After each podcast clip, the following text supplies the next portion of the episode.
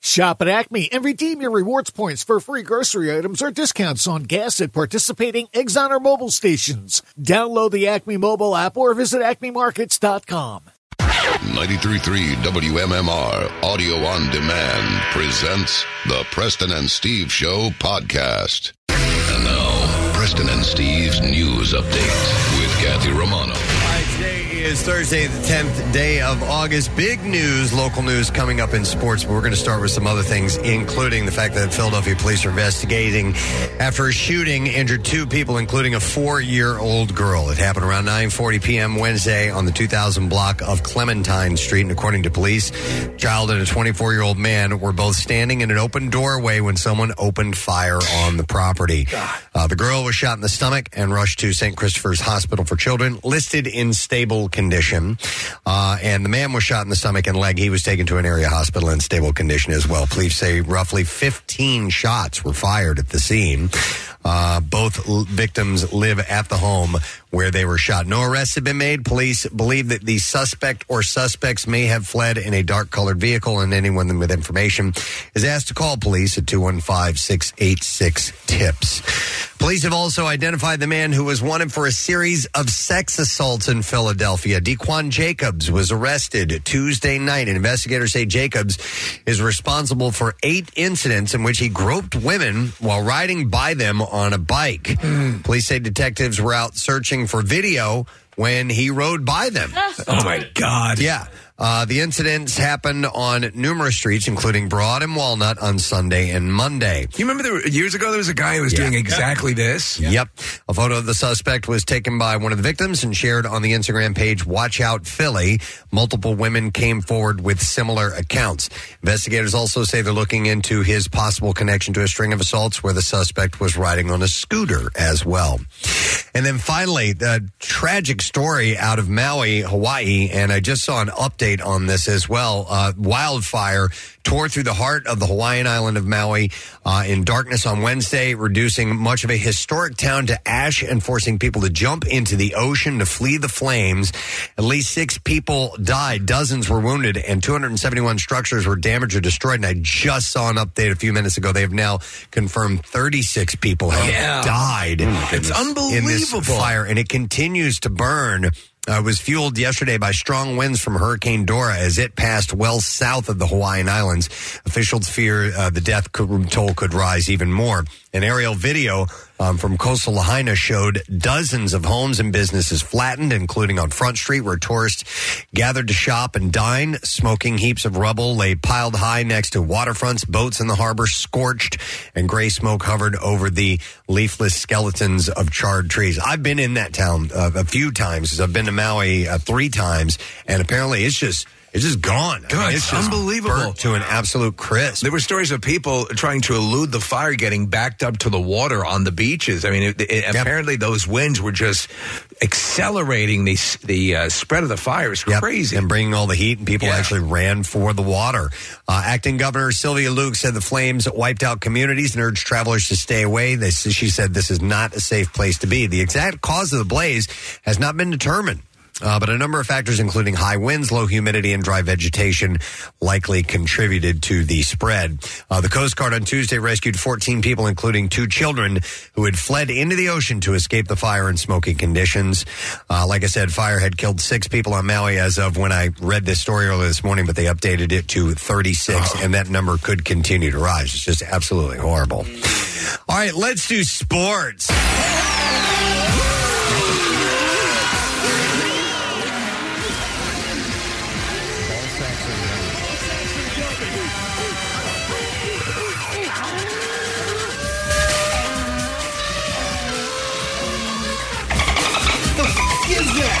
All right, in just his second start with the Phils and his first in Philadelphia, Michael Lorenzen pitched a no-hitter last night at the ballpark, leading the Phils to a 7-0 win over the Washington Nationals. They did it! After the game, Lorenzen said, just walking out of the dugout, hearing the fans go wild, it gave me the chills. It gave me that boost of energy that I needed for sure. He threw the 14th no-hitter in Phillies history and became the 5th pitcher in Major League history and only the 2nd since 1900 to throw a no-hitter in his home debut with a new team. It's just amazing. The 31-year-old Lorenzen struck out 5, walked 4, and improved to 2-0 since he was acquired from the Detroit Tigers 2 weeks ago. He retired Lane Thomas on a grounder to open the ninth and struck out Joey Meneses looking.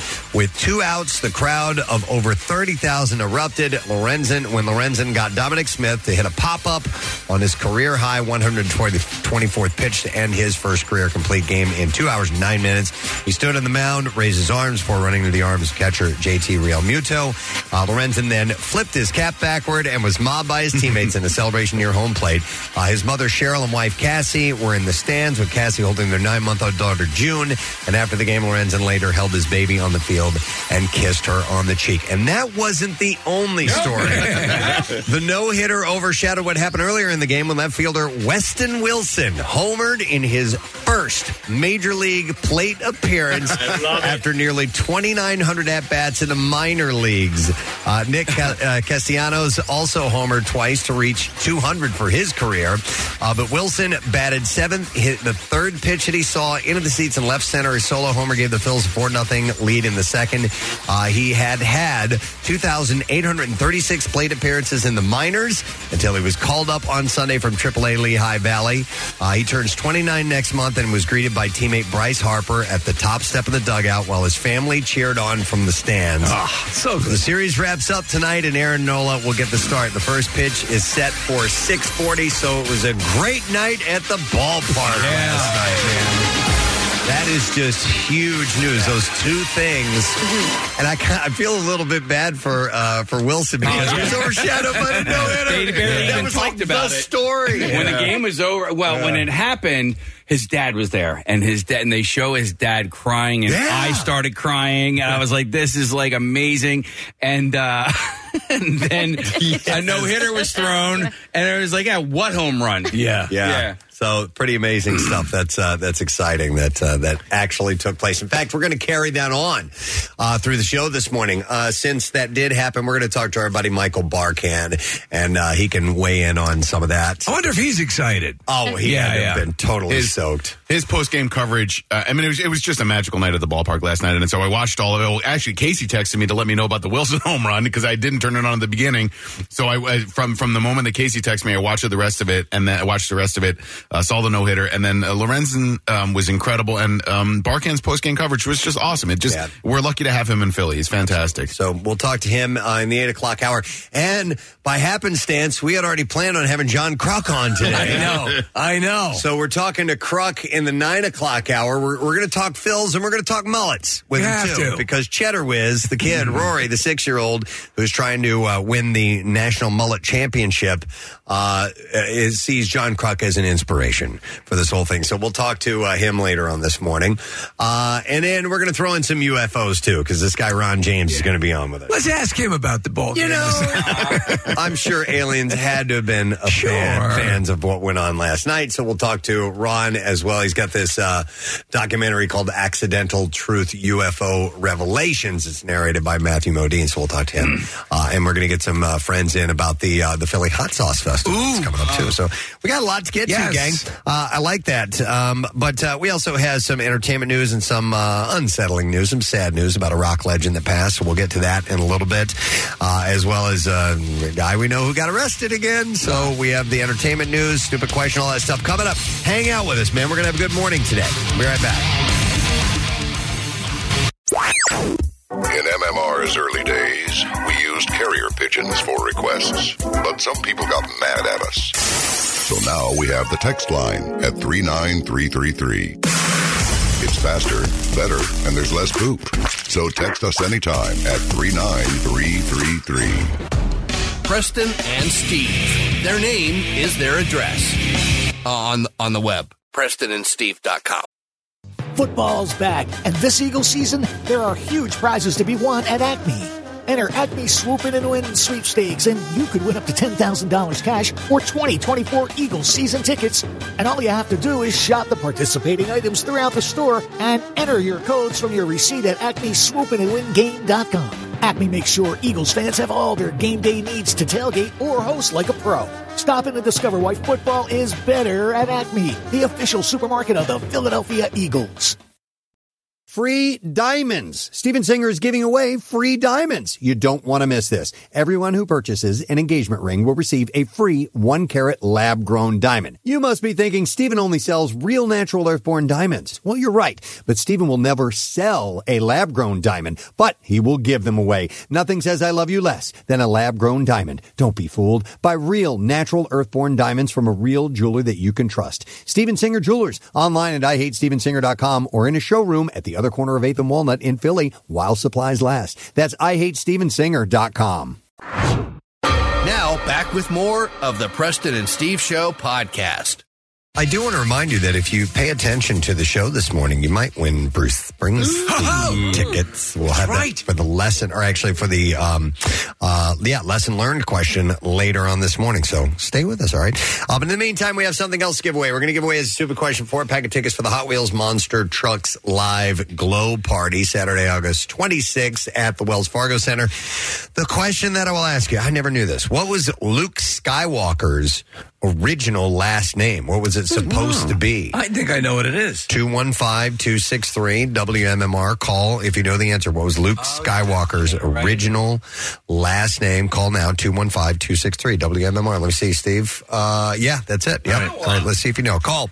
We'll go through birthdays, today being the 10th day of August, and we will begin with Rosanna Arquette, actress, inspiration for the song Rosanna from Toto, because one of the Lucathers was dating her. Yeah, she made the rounds. She was involved with Peter Gabriel for a while. Remember that? Mm-hmm. Press, who was the drummer that we were sitting backstage at the MMRBQ years ago? Because I know that Rosanna is a song that you like to play on the drums because, it's complex. Well, it is. Yeah. Yeah. To our ears, it's not, but to a drummer, it is a very complex song. It's an interesting shuffle beat that Jeff Porcaro created, and he based it on this thing called the Purdy Shuffle, which is another drummer named Bernard Purdy, and it's really, really cool. It's very, very awesome. But there was a drummer that was playing RBQ, and he warms up with the same song. Oh, yeah? Yeah. And I remember talking to him, and then you had walked into the room. I'm like, Preston, come here. Yeah. And then you guys sat and, you hit it off for a while. Okay. You both made love to Rosanna Arquette. Yeah. Well, I don't like to brag, but I wish I remember who that was, Case. I'm sorry, but I don't. But anyhow, Rosanna Arquette, Desperately Seeking Susan, Pulp Fiction. She's the one with all that stuff in her face. She's great. A lot of great movies and shows. She's 64 today. Antonio Banderas. Antonio Margariti. No, Banderas. Antonio Margariti.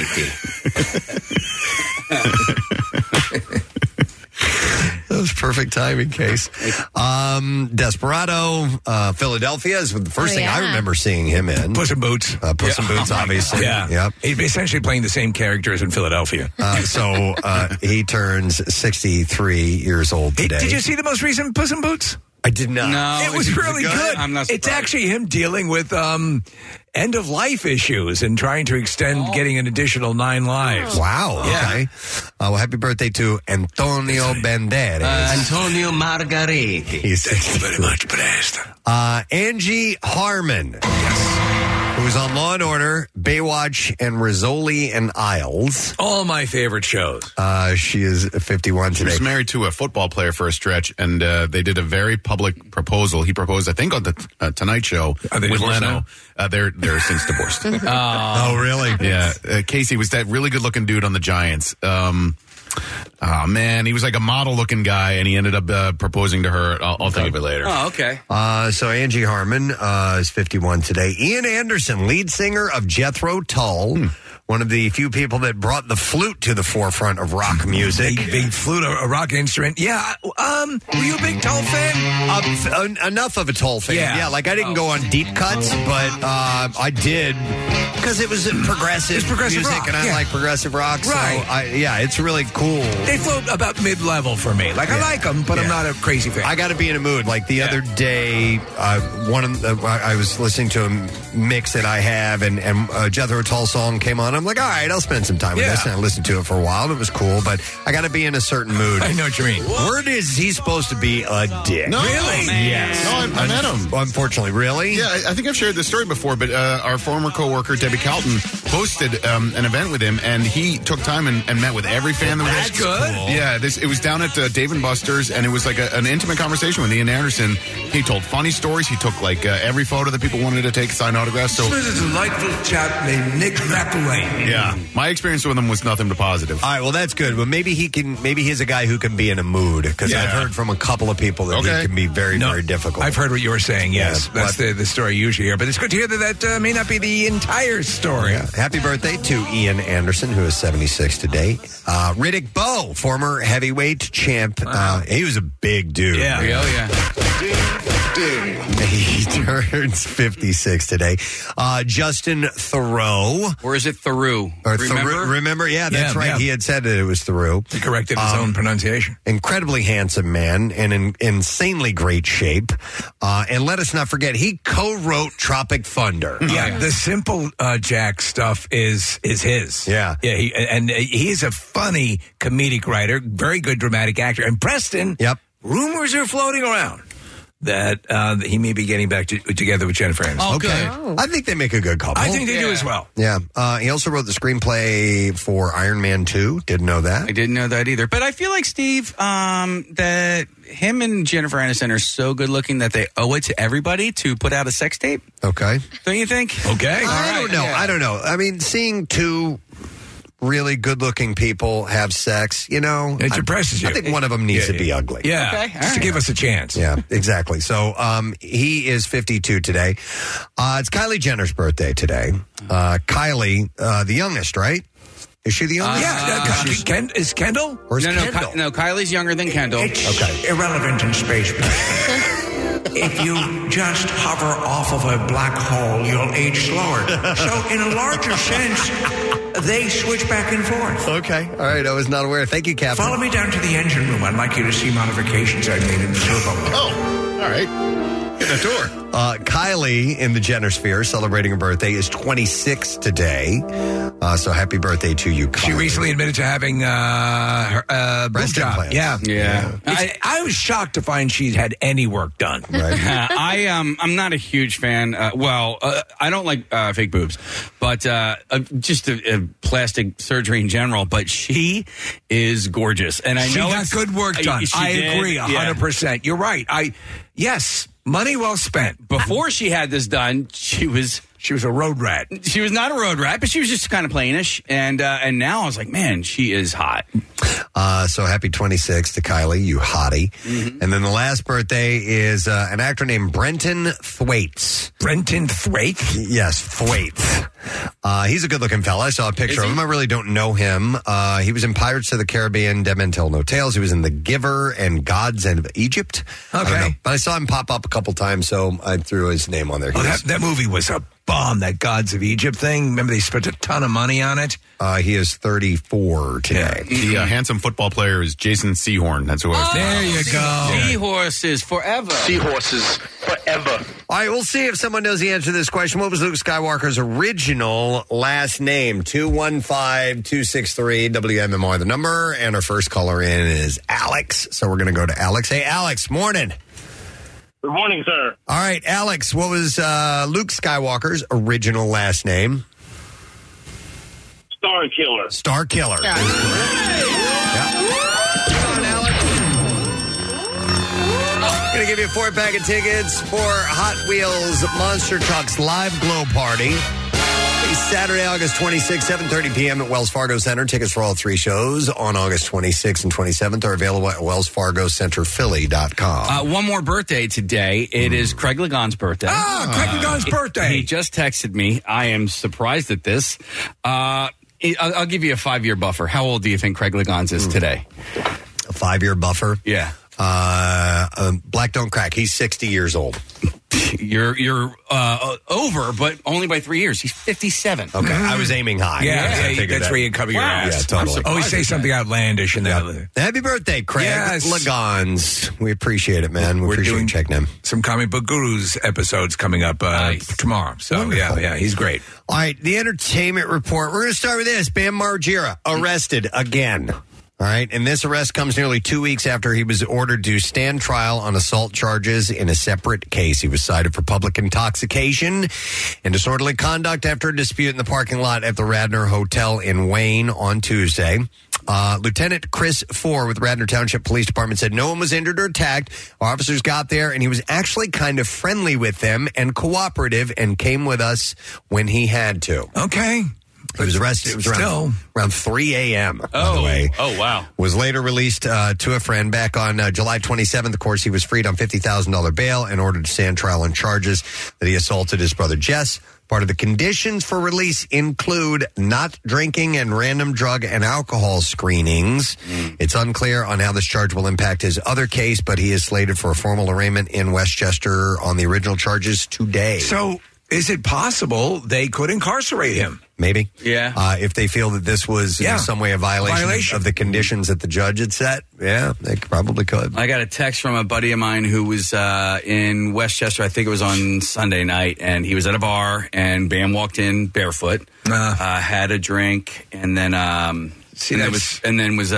flagged, and then he apparently went crazy. But he goes, "Man, I give this guy 6 months," and I it pains me to say that because he's really he's suffering right now, And I feel terrible for him, and I hope. You just hope that everything is a wake-up call. Yeah. You've had a conga line of wake-up calls, a bunch of them that should have been the real come-to-Jesus moment, and they've come and gone. So, obviously we think the world of Bam, but, it does not look good. For some people, it never happens. Yeah. He might be one of them. Now, I'm not predicting anything. I'm saying it does happen to some people. Some people, they find out, oh, my God. Yeah. Lightning strikes and you go, yes, I have to change my life. And other people, they just stay the same path their whole life. One of the big deflating things is that he's now in a sort of battle with Steve-O. Yeah. And it's Steve-O. Bam interceded to save Steve-O's life. Steve-O tried to return the favor, and Bam's not having any of it. Yeah, I have heard countless, and this isn't about Bam, I've heard countless people's stories that were just helpless and hopeless and somehow found a way out. So I do have hope. Keep your fingers crossed. Mm-hmm. Yep. Well, apparently Hollywood is teaming with Swifties.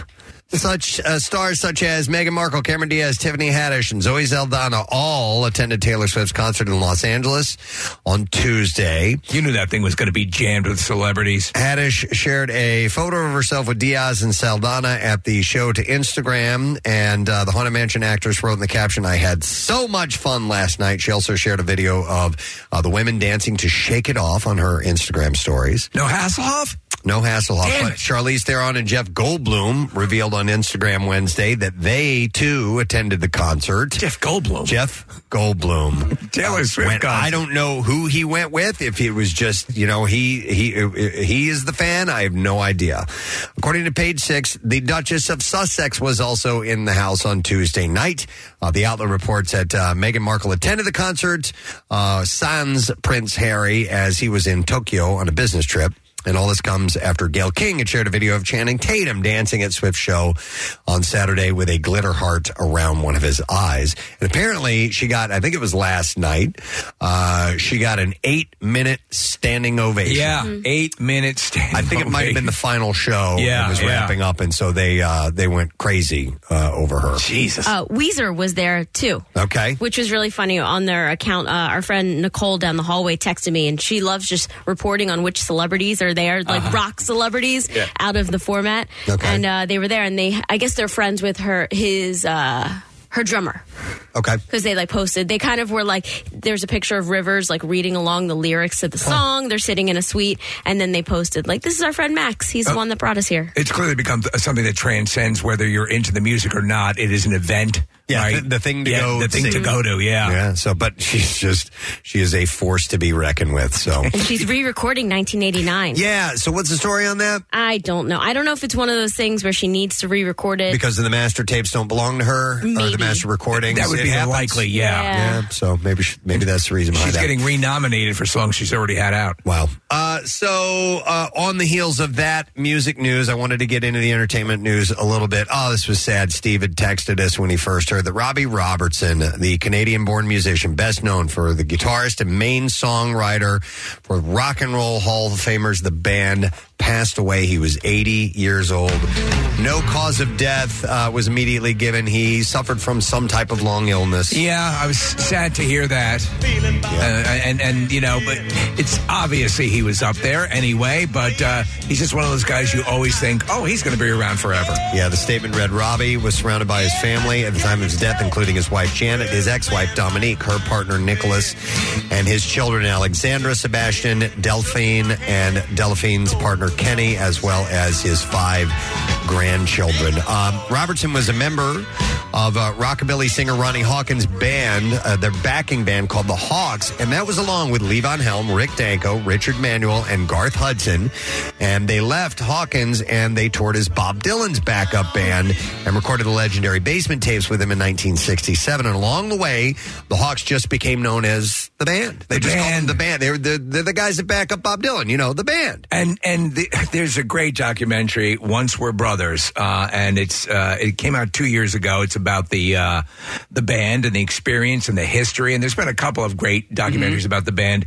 And Preston, I think we should have an audio clip over there of Robbie Robertson talking about the first time they revealed the music that they had been working on. Just, you know, they were known as the backup band to Bob Dylan. They presented it to Bob Dylan and his reaction to it. Okay, got it. Here we go. As close as we were to Bob and to other people around, they had no idea what we were about to do. And when they heard this record, they looked at us like they had just seen us for the first time. And Bob was like, whoa, oh my God. And Bob was sitting there and he'd say, you wrote that? Yes. Under that name, the band, they released their debut album, Music from the Big Pink, in 1968 that featured a rootsy sound that influenced everyone from Elton John and Eric Clapton to the Beatles. As the band's guitarist and primary songwriter, Robertson wrote the classics, man. He wrote The Wait, Up on Cripple Creek, The Night They Drove Old Dixie Down. I was reading a little bit about the fact that he got the writing credits for some of those songs, and the other band members may have contributed a little bit, but Robbie got the writing credits, and that may have been some of the tension that led them to break up. Yeah, but he was really the predominant writer, and one of my favorite songs is "It Makes No Difference" from the band. Rick Danko sings that one, but it's. I mean, I was telling Nick I watched The Last Waltz last night. It's just one of the absolute greatest concert movies ever made. It's an incredible. Listen to that performance. It's just sensational, you know. Those harmonies.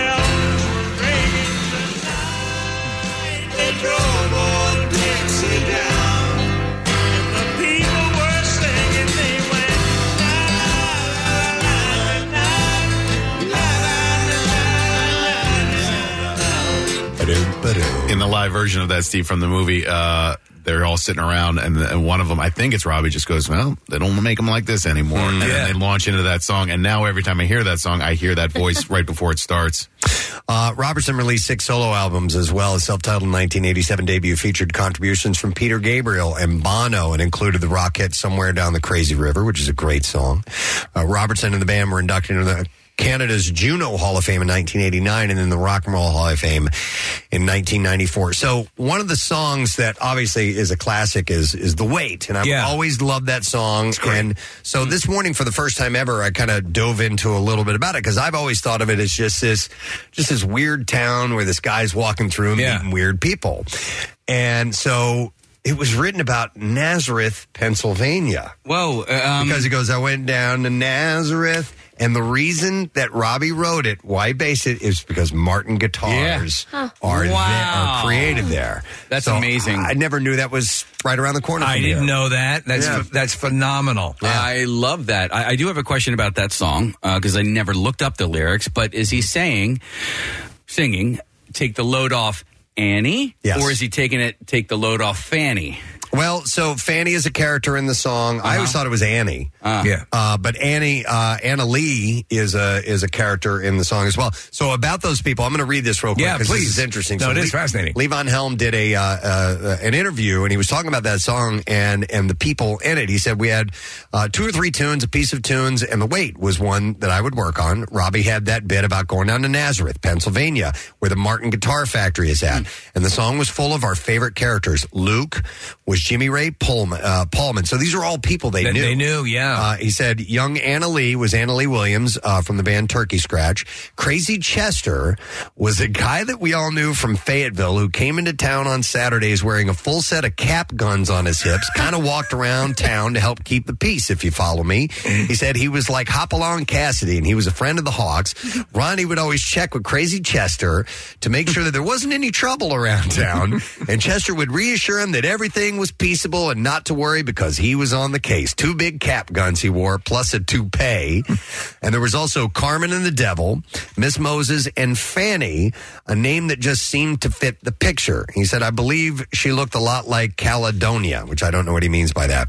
He said, we recorded the song maybe 4 times. We weren't really sure that it was going to be on the album, but people really liked it. Rick, Richard, and I would switch the verses around among us, and we all sang the chorus, Put the Load Right on Me. So I don't know if it's Annie. It says Fanny on Genius.com for whatever that's worth. Fanny.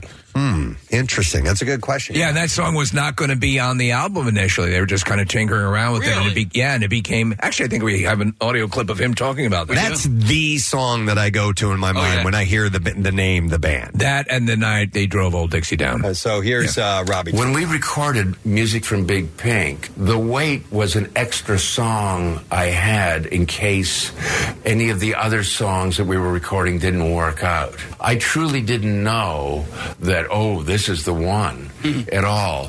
When we recorded it and listened to it, everybody could, said, this worked out pretty good. I have a memory of that song, and I was at the Steely Dan concert. This is probably back in like 98, 99, something like that. And we were just tailgating, and I was playing music out of my CD player, my old Honda Civic, and that song came on. And it was just me and my buddy Rick that were tailgating together. And by the end of the song, there's probably about 15 strangers that I had no idea who they were, all hanging out, singing that song because it was playing on my CD player. Yeah. Have you seen The Last Waltz? I have, as a matter of fact, because of you guys. Yeah, it's Martin Scorsese, who is a massive fan. And by the way, Robertson worked with Scorsese many times and did a lot of movie film work with him. But they had a ridiculous amount of cameras covering all the action on the film, but obviously you have Scorsese's eye directing it. Yeah. It's just tremendous. The Wait is a song that, for no good reason, can make me cry. Yeah. Mm-hmm. It hits you in the feels, and I remember driving home with my parents one time and just thinking about my grandfather and his passing, and that song came on,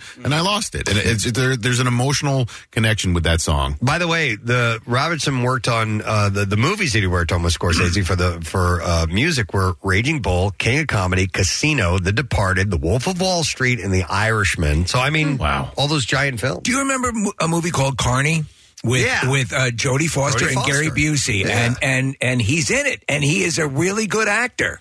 In a statement, Scorsese said, remembering his friend, he said, Robbie Robertson was one of my closest friends, a constant in my life and my work. I could always go to him as a confidant, a collaborator, an advisor. I tried to be the same for him. And it goes without saying that he was a giant, that his effect on the art form was profound and lasting. There's never enough time with anyone you love. And I loved Robbie. I tweeted out a clip from The Last Waltz, and it says, lest we forget what a great guitarist he was, they do further on up the road. road. He does it with Clapton, and they're trading back and forth on the solos. And there's a point, Preston, I'm sure you remember it, where Clapton looks at his as he's playing the solo, and he's nodding like, yeah. Go get it. Yeah. I just stumbled onto the band. I had picked up a copy of Before the Flood because I love Dylan, and I just played those, like, it was like a 4-disc CD, and just played it over and over and over for probably like a full year. You know, just obsessed with one album and didn't realize the gravitas of the music that I was listening to. Great music you left behind. So sad news, Robbie Robertson, 80 years old. I have some other stories, entertainment stories we'll pass along as well. Starting with this, Jada Pinkett Smith shared a photo to Instagram recently revealing new hair growth as she continues to struggle with alopecia. And she said she captioned it, "This here hair is acting like it's trying to make a comeback." She said, "Still have some trouble spots, but we'll see." And of course, the alopecia diagnosis was at the center of the infamous Oscar slap when Will Smith hauled off and popped Chris Rock for comparing her to G.I. Jane, the movie. So what is the deal with alopecia? I know obviously it's hair loss. Is it? Does it come and go? In other words, I don't know. Well, so Jamie Lynch, who works down the hall, he has it, and it has not come. It's only gone. Okay. And I believe he doesn't have any eyebrows either. All right. So I don't know. I guess maybe I don't have a comprehensive understanding of it. I thought that there are some variations on it where it's sort of cyclical. Maybe. I don't know. Maybe. And it's not always where you lose all of your hair. Right, you can lose patches and things like that. So maybe it's got a couple of variants, Steve. I'm not really sure. So I know you guys are all dying for some Bachelorette updates. Yeah! TMZ reports that there's a chance that Caitlin Bristowe and Jason Tartick could get back together. That's good. The former Bachelorette... Let me come. Said in a video, "I'm okay. You're okay. It's tough times. I mean, the easiest part is that we respect each other and love each other. Flowers. I like words. Honestly," she said, "it was both of our decisions to end things. We keep saying, too, that the door isn't permanently closed." Oh, yeah, it is. Okay. That's why there's handles on it. Oh, that's very beautiful. She said, "We don't know what's going on." So you're telling me there's a chance? Yeah! You make feelings in my pee-pee. So I know you guys wanted to know about that. Gisele Bundchen shared how she's been handling her divorce from Tom Brady in a recent interview. How do you get past something like that when you're an international supermodel with tons of money? She said, "I've always believed that every situation, no matter how challenging, teaches us something and helps us grow." She said, "Breakups are never easy, especially when the media is speculating every step of the way." They were married for 13 years before going their separate ways in 2022. They have 2 kids, 13-year-old Benjamin and 10-year-old Vivian. Brady is currently rumored to be dating supermodel Irina Shayk. Yes. Shayk, by Bradley Cooper's ex. Yeah. You know what always works, Steve, is if you take a selfie of yourself while you're crying and then post that on social media, then you get a lot of support. That helps. Yeah. Most definitely. In a recent interview with Vanity Fair, Riley Keough detailed a mishap that led to the set of Under the Silver Lake to be shut down. And this is kind of interesting. She said, I was in the makeup trailer, and I was eating like a granola bar or something, and I was about to shoot a scene where I have to kiss Andrew, who's Andrew Garfield, okay? She said the makeup lady was like, "Are there peanuts in that?" And she said the producer came in and was like, "Riley, Andrew is very allergic to peanuts. Oh, geez. So we have to shut the set down because she had eaten some and they had a kissing scene." My gosh. Oh, my gosh. Yeah. And she said it shouldn't have been at the craft services, and I don't know why they're on set. She added that it was kind of like, "Oh, F, that's crazy." But also, thank God this woman caught it, because she said she had no idea that he was allergic to peanuts. That's pretty wild, man. And you could make somebody really, really sick. Absolutely. Depending on the level of their allergy to it. So. And then one last story. According to Deadline, people are tuning in to watch Anthony Mackie and Neve Campbell in the new Peacock series Twisted Metal, based on the video game of the same name. I have to check this out. In addition to becoming the streamer's most binged comedy, the show joins Bel Air, The Best Man Final Chapters, Poker Face, and Based on a True Story as one of Peacock's top 5 original series. So Twisted Metal, the video game, had a sense of humor to it, Case. Did you ever play it? No. Yeah, it was over the top. There is humor. But yeah, I want to see how they port this over to a series. Yeah, and Neve Campbell is in this? Yeah, Will Arnett. Yeah. That's what he was filming when I met him in New Orleans last year. Remember this time last year? I met Anthony Mackie in a bar. Yeah. He was filming this in New Orleans. Okay. Oh, wow. Yeah. I keep trying to get him on, but now with the writer's strike. Yeah. Nobody's doing anything. But he has the interview that, remember we had a great interview with him years and years ago. Phenomenal. In here? He has a link to it. He has all the stuff. Just trying. All right. Yeah. Hang in there. All right. We're ready for clips now. Here we go. Heart of Stone follows intelligence agent Rachel Stone on an operation to protect her organization's most powerful asset. And here, Gal Gadot talks about launching the new action franchise. Growing up, I always used to watch Bond and Mission. I love these films.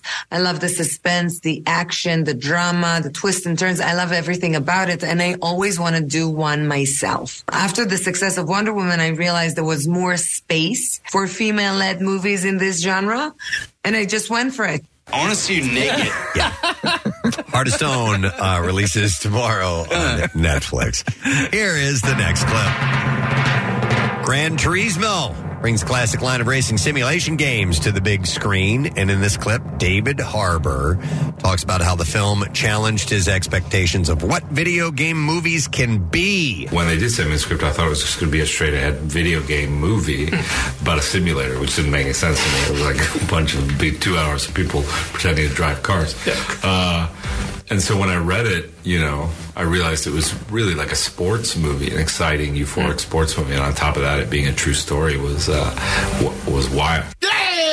I love that guy. Yeah. Talk about, you mentioned Anthony Mackie being a great interview. That, when he was, David Harbour was here in our studio. Can't wait to get him back in. Hopefully that'll happen. It was just magical. So I was telling you about this movie, Preston. The true story is that there was a kid, I guess a teenager, who played nothing but Gran Turismo. That's right. And then grew up to actually become a driver, a race car driver, and did phenomenally well. And this kind of trained him along the way. Oh. Yeah, Gran Turismo comes to theaters tomorrow, by the way, if you'd like to see that. All right, and there you go. That's the entertainment report for you this morning.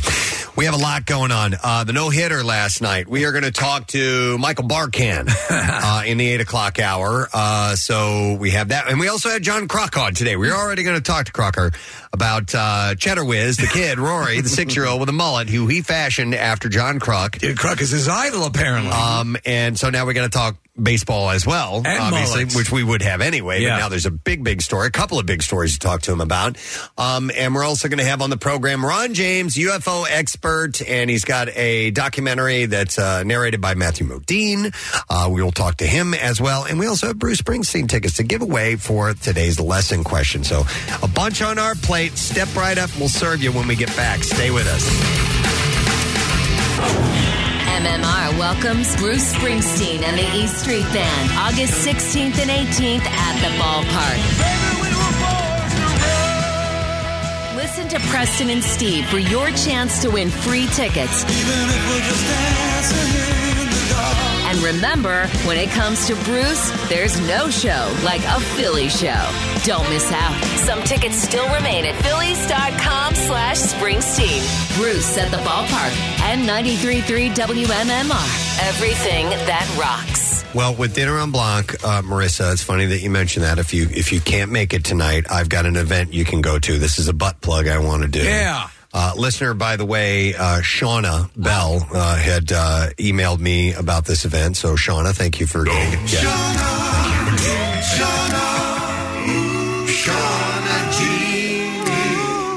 The Dinner in White fundraiser for the Indian Valley Public Library is coming up next Saturday, the 19th. So you can go to that. It says, unlike Marissa's Dinner on Blanc, we provide the location ahead of time, as well as tables, chairs, tablecloths, and entertainment. You bring your own food, table settings, decor, and, of course, drinks.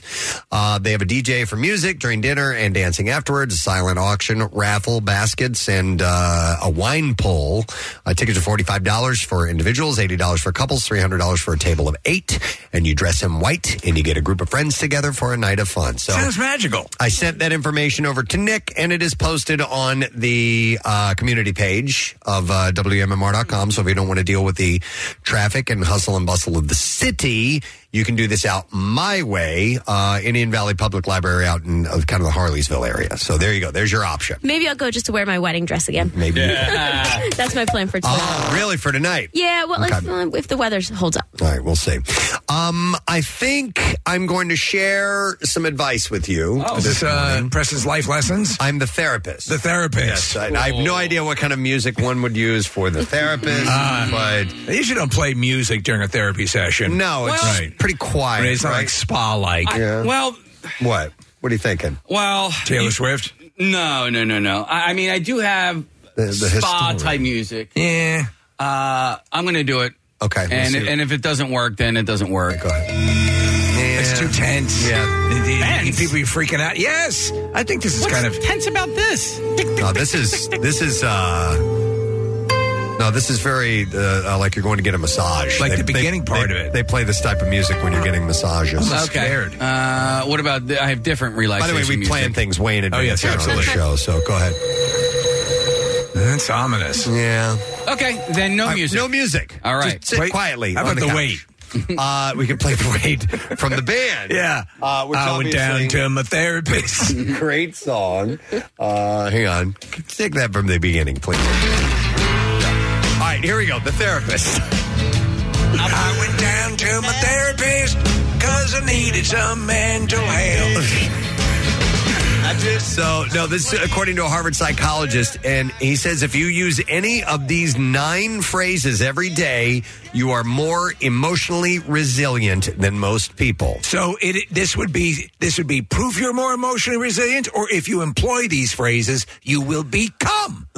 I don't know about the becoming. Maybe, what kind of therapist are you? Maybe a non-accredited one. Well, I believe in you. So I think if you already do this is a sign, but maybe you can use these as like a mantra, as a mechanism to help you become more resilient. All right. So, interesting. Emotionally resilient people are deliberate in their response to painful experiences. They allow themselves to grieve, remind themselves of what they are grateful for, and focus on what they control in the moment.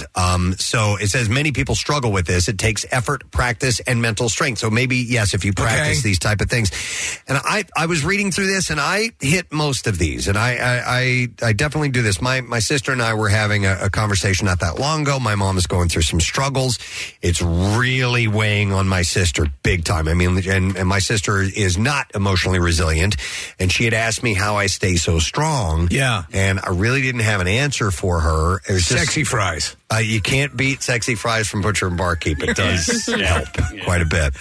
What did you say to her? I told her I don't really know. Yeah. I couldn't offer up any advice on how maybe she can be more resilient, but I do have a hand. Now, that doesn't mean that I'm not emotional. I do. You know, I get, especially when it comes to movies and TV shows, I get emotional when it comes to that stuff. But I can usually have a handle on things, and it's because of saying little phrases like this, which I'll share with you here in a second. Well, then this couldn't come at a better time, because there's all sorts of reports coming out about the stress levels in today's world and people dealing with certain things and on a macro and micro level, what people are encountering. And that's why we have so many, people seeking therapy and help with their mental condition. I think that some of it comes with time, too, of going through things. Wisdom. Yeah. So, general acquired wisdom. So I will, I'll give you this first one. Number one, it says if you use any of these phrases every day, you're more emotionally resilient than most. And the first one is, I can get through this. Yes. Emotional resilience is associated with grit and mental toughness. There is an understanding that we have to be strong and overcome adversity without letting it break us. A similar phrase is, as much as I hate this, I can survive it. I will break you. Okay. Yes. No, because I can get through this. Maybe we need to use the Rocky music. I know that you didn't think I could get through this, but because I listened to the Preston and Steve show, Preston said I could. Well, you know what the phrase I use all the time, which is similar to this? This too shall pass. Right. Yeah. It's the same thing. Yeah. I can get through this. Something similar. I don't say this too shall pass, but I do, when I'm going through a funk, I always know that every single time I've come out of this. It does. It's going to take, it may stick around for a little bit, but every time I've come out of this, and I will come out of this again. It's the truth. Yeah. And it's when you're in it, it's hard to believe that. Sure. But again, Preston, you're right. If you live long enough, you realize the cyclical nature of these things. And you can think of those times when you're at the beginning of something that was a horrific run and realize that you got past it, you know? Yeah. Unless you got killed. There's a cliche that I heard years ago that, you know, some people hate it, but I love it, is, God will not give you anything that you can't handle. Right. Right? So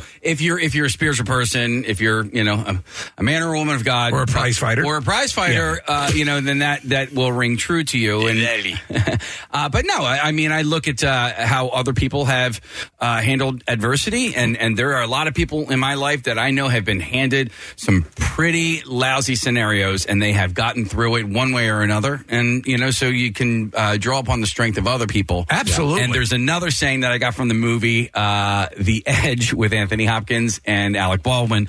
What one man can do, another can do. So.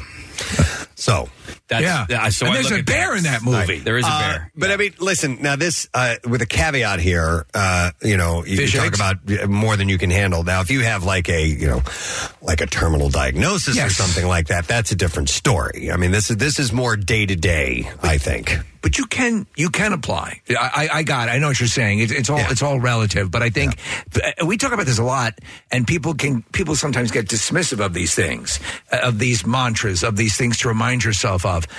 I've employed them for many years in my life to get through things, and they've worked. So I'm on the other end of a lot of this stuff, saying, they did work for me. So hopefully they did work for you. By the way, number 4 phrase on this list is "This too shall pass." Oh, there you go. We just knocked 2 out of the way. I didn't even read the list. Yeah. Can I ask a kind of morbid question to you guys? Sure. Sort of along these lines. I've been thinking about Paul Reubens, and I often think about Norm Macdonald a lot. And both of those guys kept their illnesses really close to the vest, and not many people knew at all.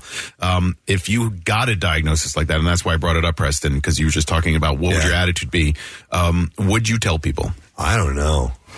I'm not really sure. I thought about that recently in the same thing, and I'm like, man, what would I do? I really don't know. I was watching a clip. An absolute terminal diagnosis. Yeah, I was watching a clip of Norm on Letterman, and it was actually, ironically, like 2 or 3 weeks before he was here, before he did his show at Helium. And I was wondering, on that clip with Dave, if Norm knew that he was sick at that point. He might very well have known that. I think what I would do, I've had cancer and prostate and beat that, and thankfully, wonderfully with the assistance of Dr. Mike, great, terrific.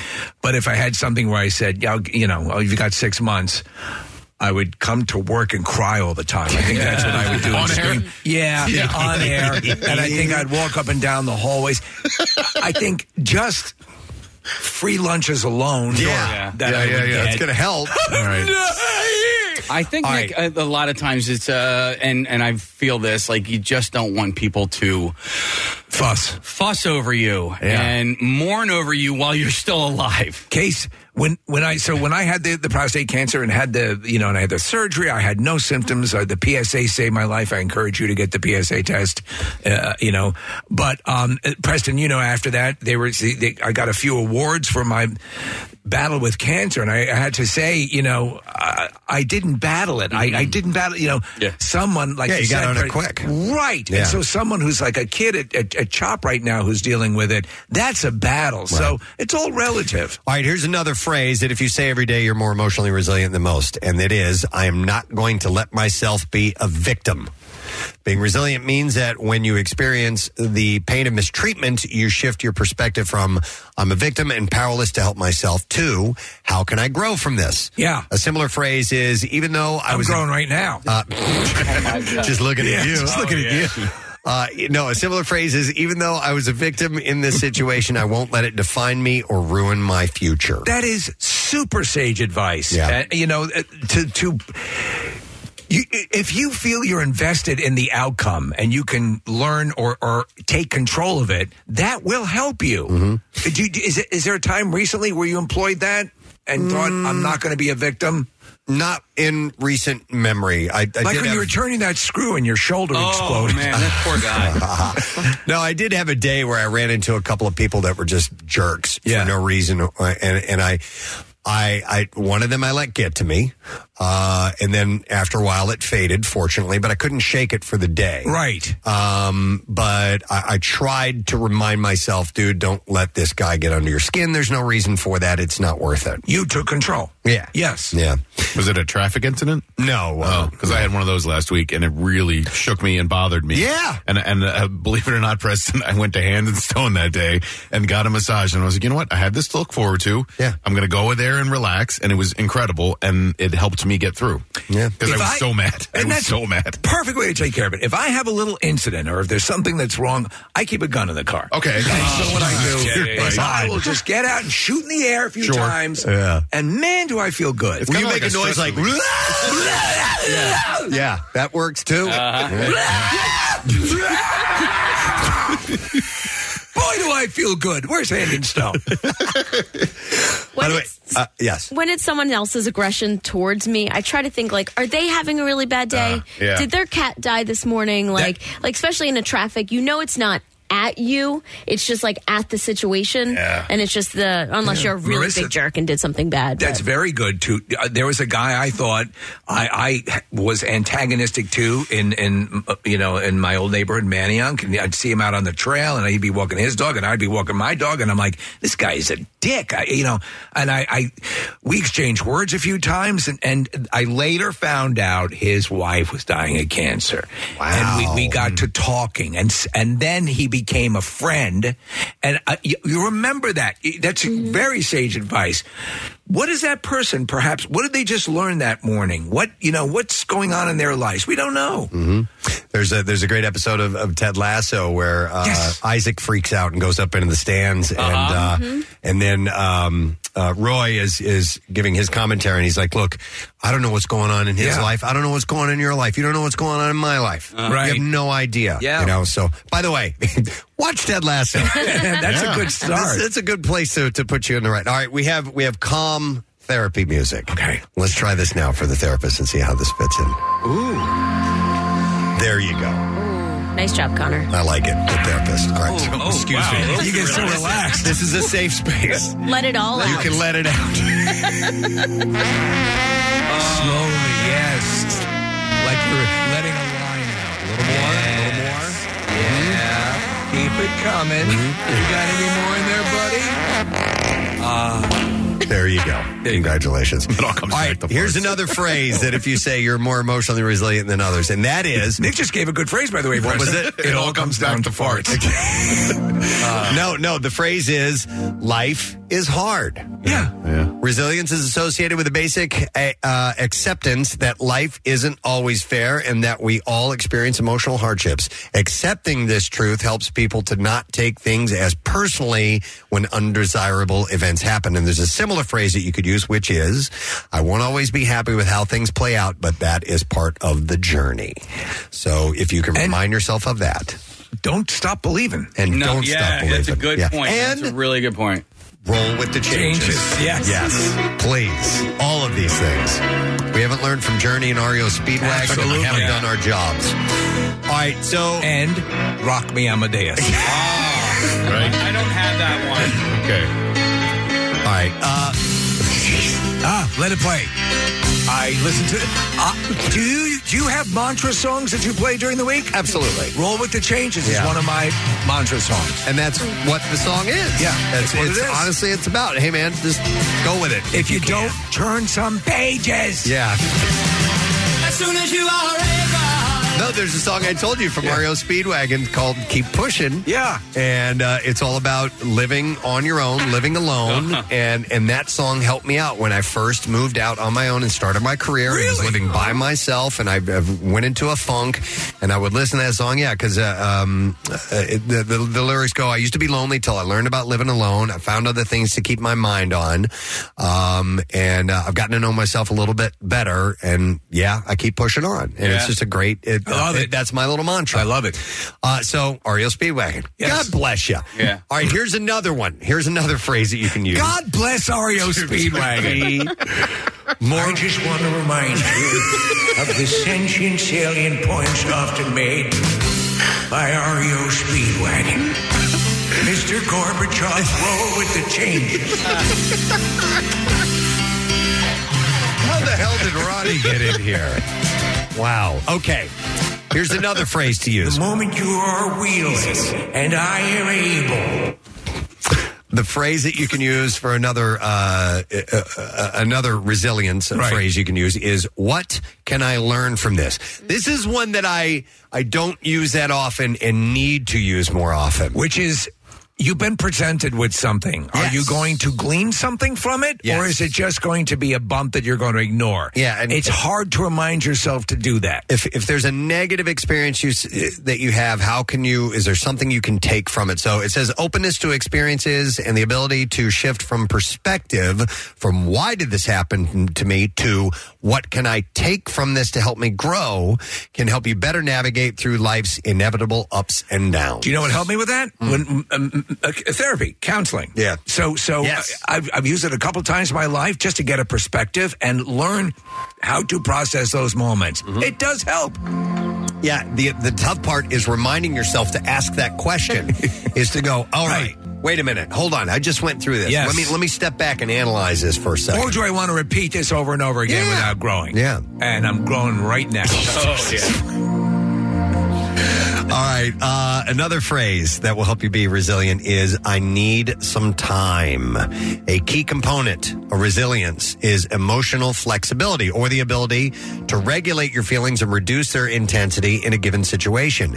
Mastery over this can help us feel empowered during challenging times. So a similar phrase to use is, I'm feeling a strong emotion, so I'm going to take a moment before I respond or make any big decisions. Now, here's where I struggle with that. Remembering that little last part right when the emotion is happening, because my mind gets flooded by the emotion itself, especially when it's anger. Yeah. And I have to try consciously to think of that thing where I bring that thought into my head instead of allowing the emotion, normally anger, to take over my thought process. So the tool is sitting there and you can't, it's out of your reach. I know exactly what you're talking about. So with me, where it's manifested the most is if I have a dust up with Claire, okay. Where I let me take a breath. Yeah, and she knows if she feels that way with me. Let's step back. Like cooler heads prevail. It's a classic axiomatic phrase, but it's the truth. Take that breather; it will help. Yeah, Steve in therapy one time. OJ didn't. That takes it to an extreme. Yeah. But in therapy one time, I learned the lesson of if you're literally seeing red, if you feel like your engines are revving into the red, do your best to separate that just for a moment, knowing that time will allow the RPMs to go back down. Right. States. So if you say.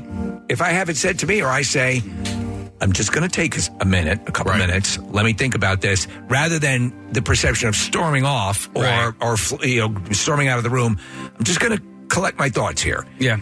I think everybody understands that because everyone's been on the other side of something like that. Right. You know what I'm saying? The Serenity Prayer is a really great mantra for that stuff, which is, God, grant me the serenity to accept the things I cannot change, the courage to change the things I can, and the wisdom to know the difference. And if you can say that over and over again as you're experiencing said emotion, said negative emotion, it really does help if you understand the words. The real challenge is, can you say that with a mouthful of cinnamon? No. Okay. Yeah, if you breathe that stuff in, man, you start choking right away. Don't even try it. Mm-mm. All right, another phrase that can keep you more resilient is, I still have things to be grateful for. Mm-hmm. We're hardwired to notice threats to our well-being, but people who are resilient find a way to turn towards the positive even in times of difficulty. I had a incredibly clear lesson in what I call compartmentalizing. When my mother was, in hospice at home, she was dealing with all sorts of stuff. And then she'd sit there and she loved Lipton tea and she'd make tea for her. And she'd go, this tea's really good. So here she's sitting in a hospital bed. Days are numbered. All of that stuff. But here's something good and enjoying it, Yep. A similar phrase he uses, I may be struggling, but I can find a way to be thankful for the good things in my life. So, yeah, kind of find those good things, and it may be hard to see those things sometimes. And I know both you and I agree on I find it hard to have time for anyone who can't find something that they should be thankful for in life. Mm-hmm. It's like, really? What are you owed? It's hard to separate... Yeah. Crumb bum. Sometimes that emotion with toxic positivity, with somebody just saying, that's going to be fine. Everything's going to be all right. And that's dismissive. Exactly. Yeah. And so like when you, and so you have to, sometimes these negative emotions or these negative thoughts serve a purpose. So I think you have to allow for those to exist. Going back to what you said earlier, Preston, that life is hard, right? Mm-hmm. So if life is going to suck sometimes, acknowledge that it's going to suck sometimes, but it's not going to suck all the time. Right.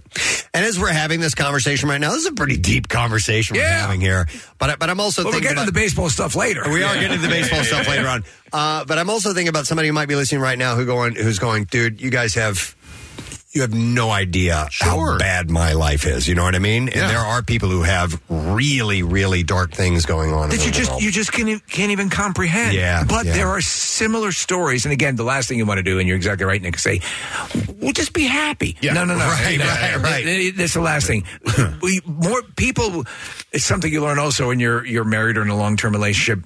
You're not being asked to fix anything. You're being asked to understand and. Commiserate or, to be empathetic to, not, I'll take care of it for you. You can't do that. But I feel where you're coming from means a lot more.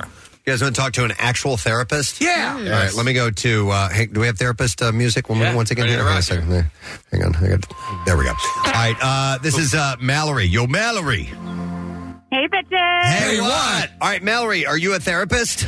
I am. Oh, excellent. Are we making... How we doing? Good points here. This is awesome, you guys. I love this discussion that you're having. So I'm calling because I just heard you guys talking about, wanting to regulate your emotions. And, Nick, you were talking about struggling with anger. So I wanted to give you and your listeners a helpful skill that you can try the next time you're struggling with that. Good. Okay, so it's called STOP. It's an acronym. Ah. So stop, the S stands for stop. You can physically stop yourself. Just give yourself a moment to freeze. Don't do anything. Don't say anything. Recognize when your anger or another negative emotion is on like a scale of 8, 9, 10 out of 10. You're not going to think or do anything really logical. Mm-hmm. You want to give yourself time to just stop. Right. The T stands for take a step back. So when you're faced with a difficult situation, it might be hard to think about, how am I going to deal with this on the spot?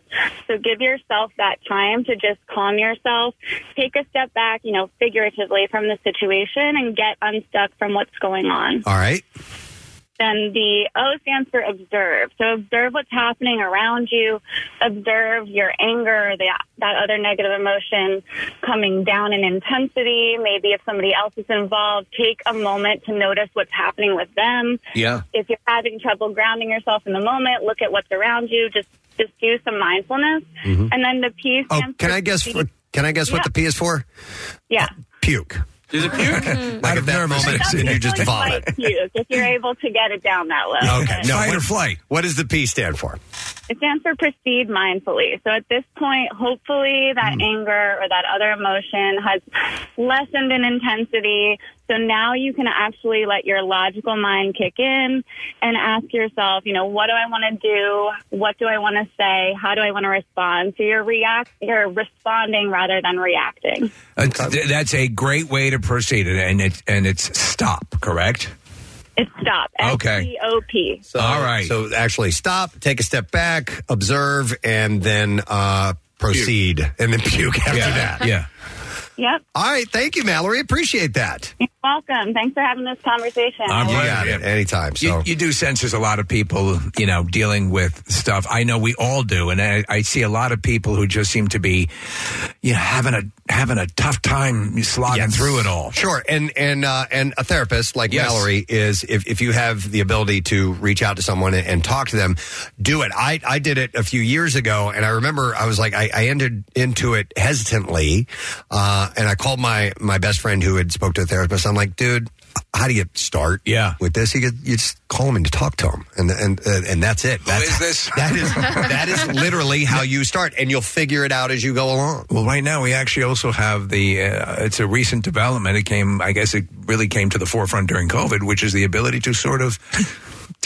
see a therapist or Zoom a therapist I've never met my therapist in person actually. So if you're reticent, that might be something to consider. Don't suffer if you don't have to. Yep. All right, so there's two more phrases here. All right. To mention that will keep you emotionally resilient or show that you are emotionally resilient. Remain clappy. This one is, it is what it is. And that's a phrase you hear all the time. And a lot of people hate that phrase, but I think it's a good phrase. It is what it is. If you don't like it is what it is, can you say que sera, sera? Yeah. Instead? Whatever will be, will be. Yeah. Or sai edelon concom. Yeah. That which might is be Nell's way of saying I just pooped in your foyer. Nell! What'd you do? No.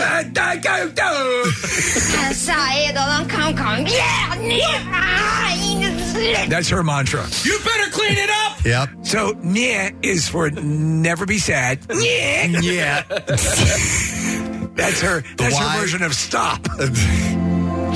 So anyhow, the always key, be con-conning. That's the Glengarry Glen Ross Nell speech. Yeah.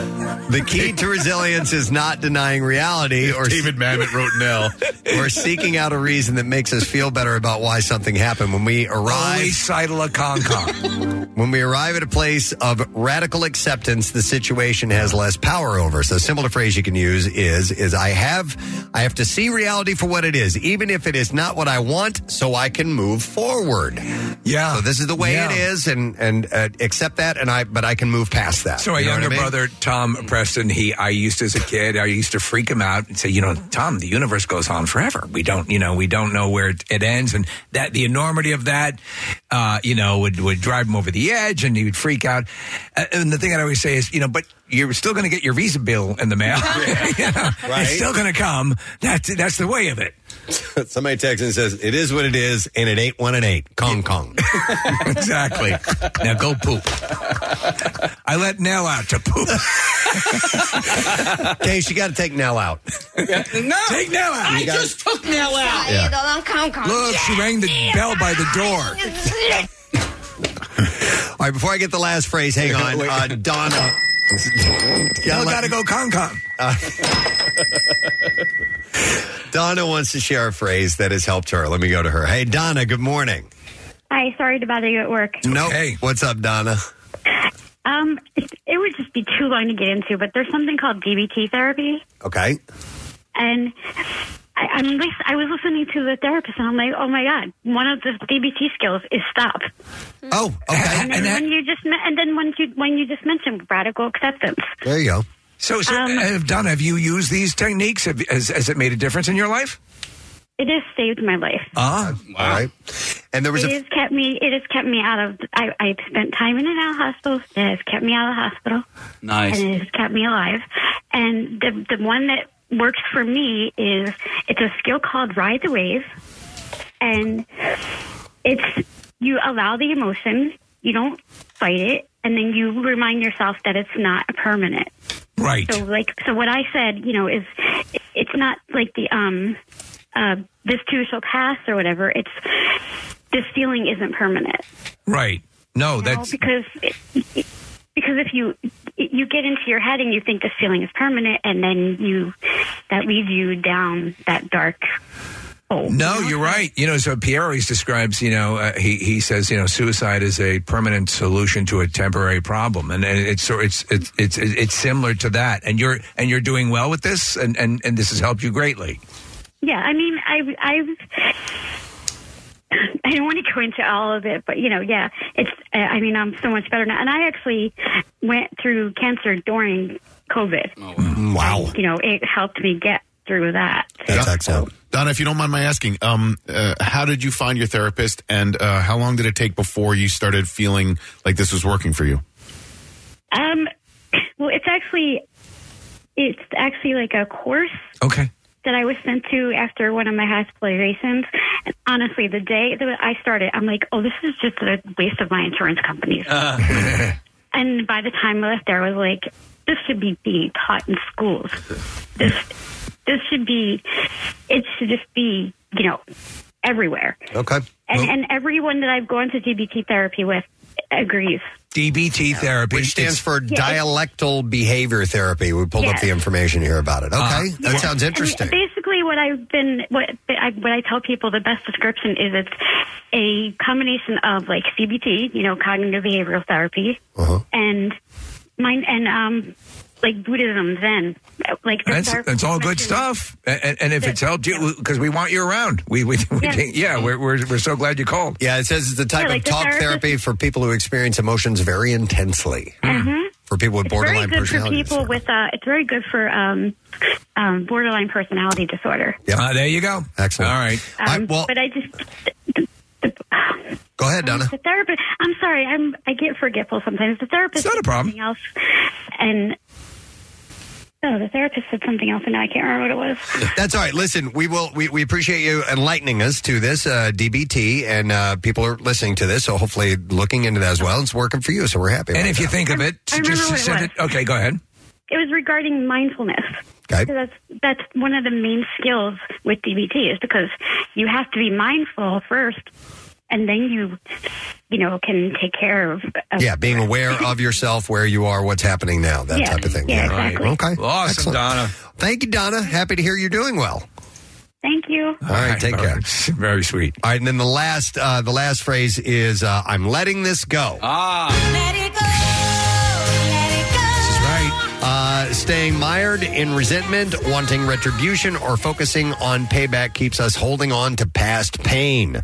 Developing resilience requires getting to a place where we can see difficult life circumstances for what they are and actively choosing to let them go. Isn't it essentially learning to roll with the changes? It is. Yeah. Yes, totally. Okay. All right. Yeah, a similar phrase is... It says, forgiving this doesn't mean it was okay. It just means that I'm no longer letting it weigh me down. Yes. So there you go. Sai Adelong Kong Kong. I thought that was kind of interesting. Yeah. I know it's a bit of a heavy topic for this early in the morning, but... if someone listening has benefited from it, I always think this is very important stuff to talk about. I think people respond well to it. We hope it makes a better day for you just pondering some of this. Absolutely. Dearly beloved. Yes. It kind of sounded like that at the beginning, right? Dilly bloody. Time's up, so we have to wrap up our session now. But thank you. Please fill out the insurance information. Right, and that'll be $300. We'll bill you. With that, let's take a quick break. We'll get into the bizarre file when we return. And with all the excitement last night at the ballpark, we obviously have to talk about that.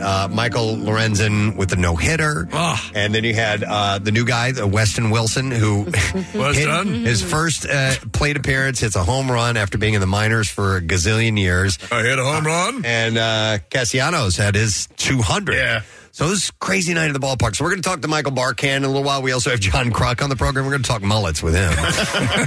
We're talking about UFOs and hot sauce and, listen, therapy. It's a full day.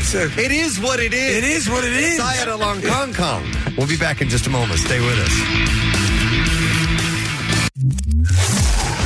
Looking for fun things to do this weekend? Pierre Robert's weekend calendar has you covered. Shows in town, movies to see, exhibits and specials around the Delaware Valley. Just use keyword weekend calendar at WMMR.com to get the list. Preston and Steve. Their name is their address. On the web, PrestonandSteve.com. Football's back, and this Eagle season, there are huge prizes to be won at Acme. Enter Acme Swoop In and Win Sweepstakes, and you could win up to $10,000 cash or 2024 Eagles season tickets. And all you have to do is shop the participating items throughout the store and enter your codes from your receipt at acmeswoopinandwingame.com. Acme makes sure Eagles fans have all their game day needs to tailgate or host like a pro. Stop in to discover why football is better at Acme, the official supermarket of the Philadelphia Eagles.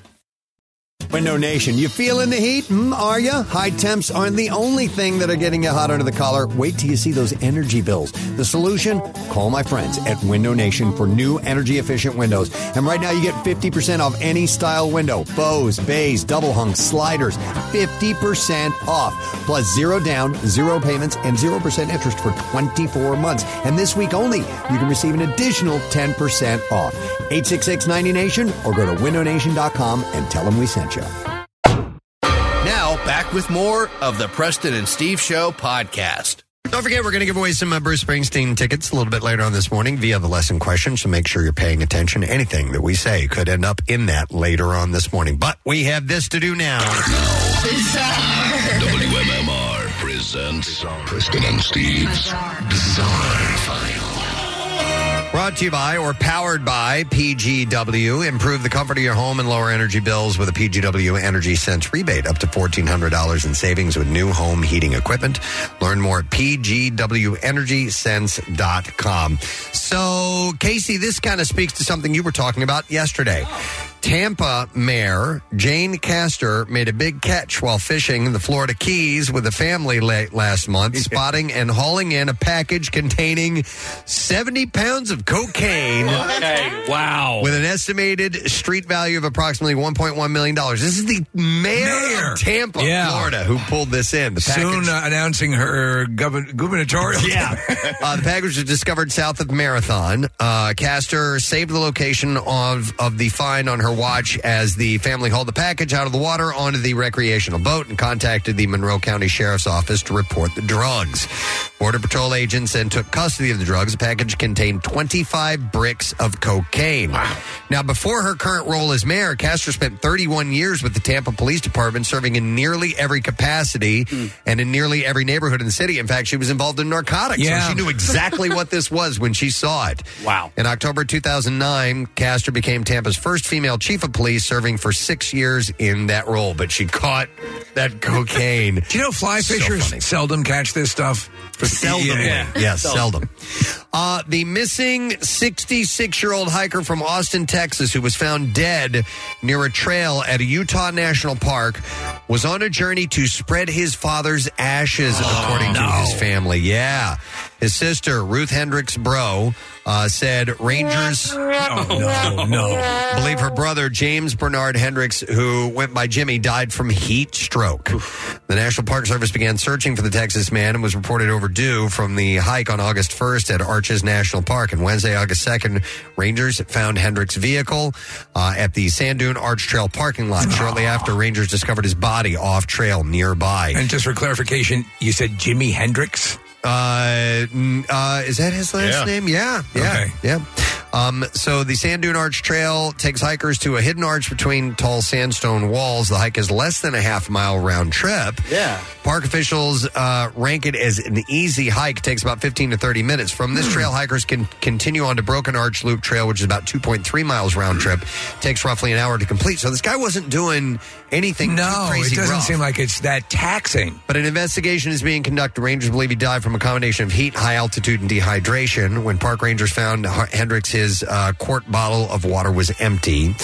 He was making a long road trip and taking pictures of all the beauty as he went along. He was scattering his father's ashes with an intended final destination of Reno, Nevada, which is where their dad, Neil, lived much of his life. So that's, and in fact, he titled his trip "His Last Journey with My Father." Oh, well, yeah. Which was, but that's terrible news. There's another place, Preston, where people go, I forget where it is, but they they go to spread ashes, or they go, I'm going to make a trip here in honor of someone, and statistically, a tremendous amount of people die getting to this place. It's probably time to pick a new place. Keep it in the closet. A driver plowed through the front of a community driving school on Tuesday morning.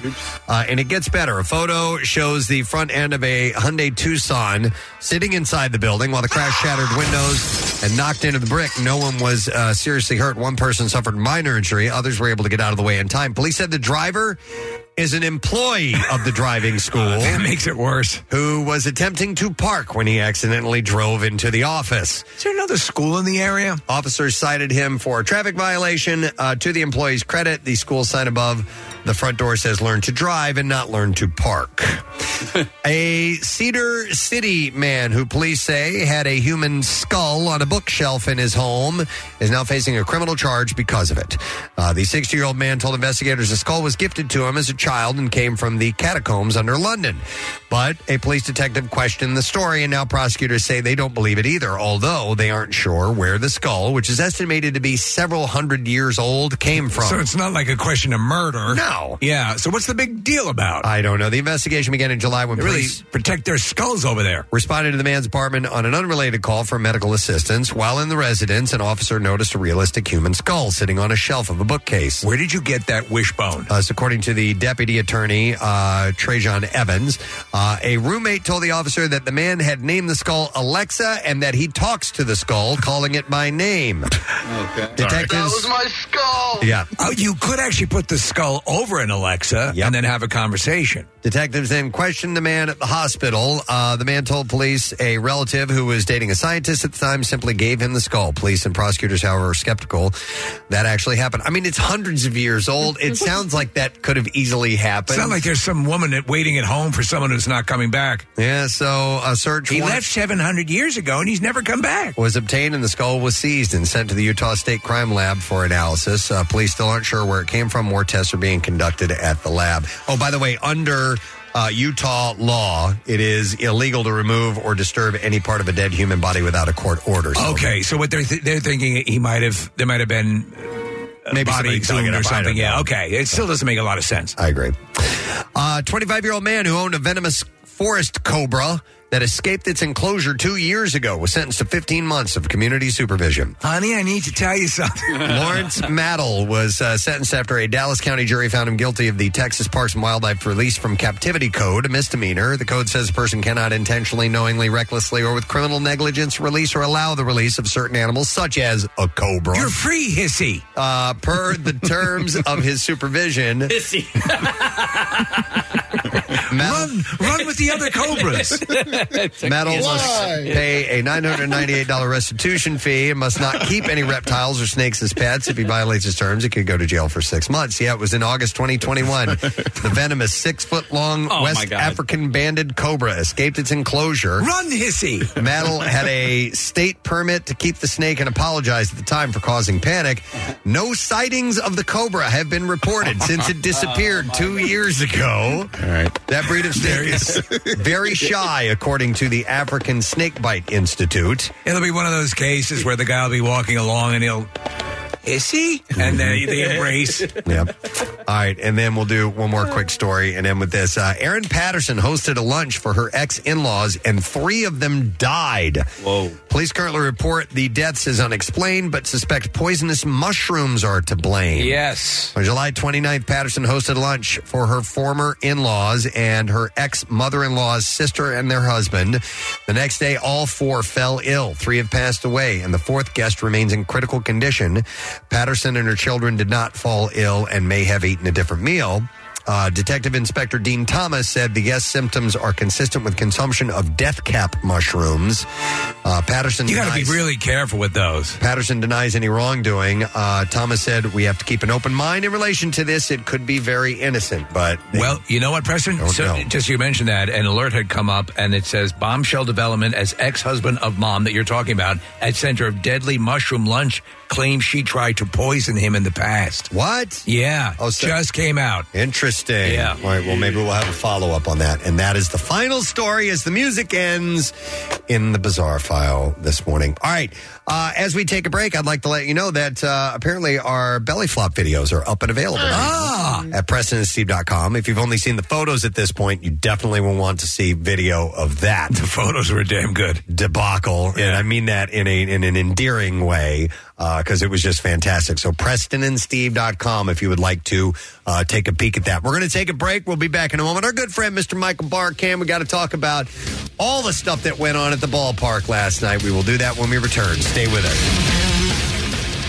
The MMR is coming to your neighborhood. Join Nick McElwain and Heineken tomorrow from 3 to 5 at the home of the city's best happy hour, Wicked Wolf, 1214 Chestnut Street in Center City. Catch the Premier League kickoff and enjoy $7 crisp and refreshing Heineken Silver, 3.2 carbs and 95 calories. All the taste with no bitter endings. Enjoy Heineken responsibly. Hang with the Army Saturday from 2 to 4 at Rita's of Rockledge, 136 Huntington Pike for an MMRBQ ticket raid. Enjoy your favorite Rita's treats and enter for the chance to win a pair of tickets, which will be given away every 15 minutes. Where'd you get that sandwich, Kenny? I stole it from the Fanatic. We're wondering where you were. They sometimes have food on Thursdays, and I knew that, and I didn't have any breakfast with me. Well, we almost missed a live read and some other things, so. Yeah. Crap, sorry about that. He goes back with a mouthful of food. What kind of sandwich, though? It was a breakfast sandwich. Okay.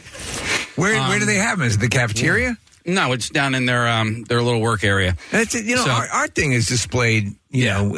In the lounge. Yeah. Do you regularly sneak down there on Thursdays? Last couple Thursdays. Normally, I like to bring my breakfast with me. I have these little protein bars that I have. That way I don't have to, eat the food that's here. Yeah, and pilfer and stuff like that. By the way, I wasn't going to say anything, but when you were doing traffic, he turned to me and looked at me and shoved the last bit of the sandwich in his mouth I was like, oh. And it was good, but it was great because Ricky Pitalica was down there for some reason. He's usually not on. Oh, you know what? Thursdays. Thursdays, you're right. So I was talking to him, and then freaking Bob Cooney comes out and starts chasing me like he was mad. I was like, dude. And Ricky Bo was the one who came to my defense. And he goes, dude, we eat all their food all the time. And I'm like, you're damn right. Yeah, Ricky was not on postgame last night. It was Barkann and Ben Davis talking about the no-hitter and the home run by Weston Wilson and also the 200th home run by Castellanos. So I didn't remember that Ricky's down the hall on Thursday mornings. By the way, do you know that we have the reputation and I'll hear it said, we got some stuff. It's not Preston and Steve food. Yeah. Oh, really? Yeah, we do. We do have a reputation because when we do the meet and eats, when restaurants come by and they bring food, some of them bring these really impressive spreads. Yeah. And we kind of sit on it until after the show is over. So everybody walks up and down the hall and they see it all sitting out there for a couple hours. And then when we're done, and the reason we keep everybody from eating it is because we have scant few minutes to zip out because we talk all morning long. Yep. To zip out there, get a bite real quick, come back in here. Yeah. And then in the past, we've gone outside and it's like, where's all the food? Right. And we're talking about it on the air. Yeah. So we've tasted it. If we say it tastes good, we've actually tasted it. I'm going to pull this little clip right now from the YouTube stream, and I'm going to send it to the entire company so they know why I understand when, they'll walk by and be like, oh, can I have some? I'm like, guys, Preston and Steve haven't even eaten yet. Yeah. Can you just chill for a second? It's just because we don't have much time to get out there. Then when we're done, Marissa sends out an email to the staff and says, come and get it. And then you see everybody fly down there, which is what it's for. Yeah, it's for everyone. Nobody ate I was the first one to go through the bags and grab my sandwich. Oh, down the hall? Yeah. No one had a shot at it. Okay. Yeah, I don't care. Yeah, you're like Fonzie. Yeah. I'm defiant today. I'm so bad. Naughty. Wow. So I just had my sandwich. Now I'm going to take my Crestor. So it doesn't show up in my blood. Yeah. That's how you're supposed to do it. Take one pork chop and three Crestors. Yep. And that's they cancel each other out. That's how it works. All right. Our guest is on the line. He's ready to go. It was an exciting night at the ballpark last night. I didn't see any of it. You guys all saw it. You and Casey and Nick and Marissa saw all the action go down. The no-hitter, the first home run for Wilson, the 200th for Castellanos. It was emotional, to say the least, because everybody was crying. Yeah. You know? It was a magical night at the ballpark. And maybe we'll catch this guy crying, too. He's a good friend of ours, Mr. Michael Barkann. Yay! Hey, buddy. Give me a minute. It was beautiful. Boy, a whole bunch of amazing things happened last night. Yeah, I mean, where to start? Where to start first? Just the win itself, which is so important. But you had the Phillies had split 8 games with this Washington Nationals team. So they had, and Washington's terrible this year. But they have been playing well. So you needed the win. So that's out of the way. They got the win. That's good. Hopefully they win the finale tonight, and that'll be great. Then you have Michael Lorenzen, the 31-year-old pitcher. He's from California. He's been pitching for Detroit. And, you know, he had a great first start for the Phillies. They traded for him. Dave Dombrowski traded for him, and right at the deadline. And he pitched very well, gave up 2 runs at Miami in his first start. Yeah. And Michael, are you surfing right now? You know what? I got this one. Hang on. It sounds as if you're hanging 10. I just, wait, now I'm going to go inside. I don't want, you know, in my house, people, they sleep late. You know what I mean? Oh, okay. All right. Oh. You people are up all hours of the day and night, for God's sake. Now I'm going to go inside. Oh, you were, okay. All right. Yeah, go inside a closet or something like that. It's quiet for everyone. The clothes will dampen the sound a little bit. It's like a little studio. I'm that better. A little bit, yeah. Okay. How late were you at the studios last night, Michael? 8 o'clock? No. You left before the game ended. Nick told me what the score was and what happened. I got a full 8, you know, which is beautiful. So where was I? Where were you? Yes. Well, you were talking about Lorenzen, obviously, and yeah. So Michael Lorenzen and pitched well in his first start in Miami. Last night was his first home start at Citizens Bank Park, and you know, everybody. Well, Trey Turner, Bryce Harper, certainly Nick Castellanos, and last night it was Michael Lorenzen mentioned the fans, and the fans were just absolutely insane last night, and they really rooted this guy on to pitching a no-hitter. He had 4 walks, but who cares? He held that team hitless, and his pitch count was high.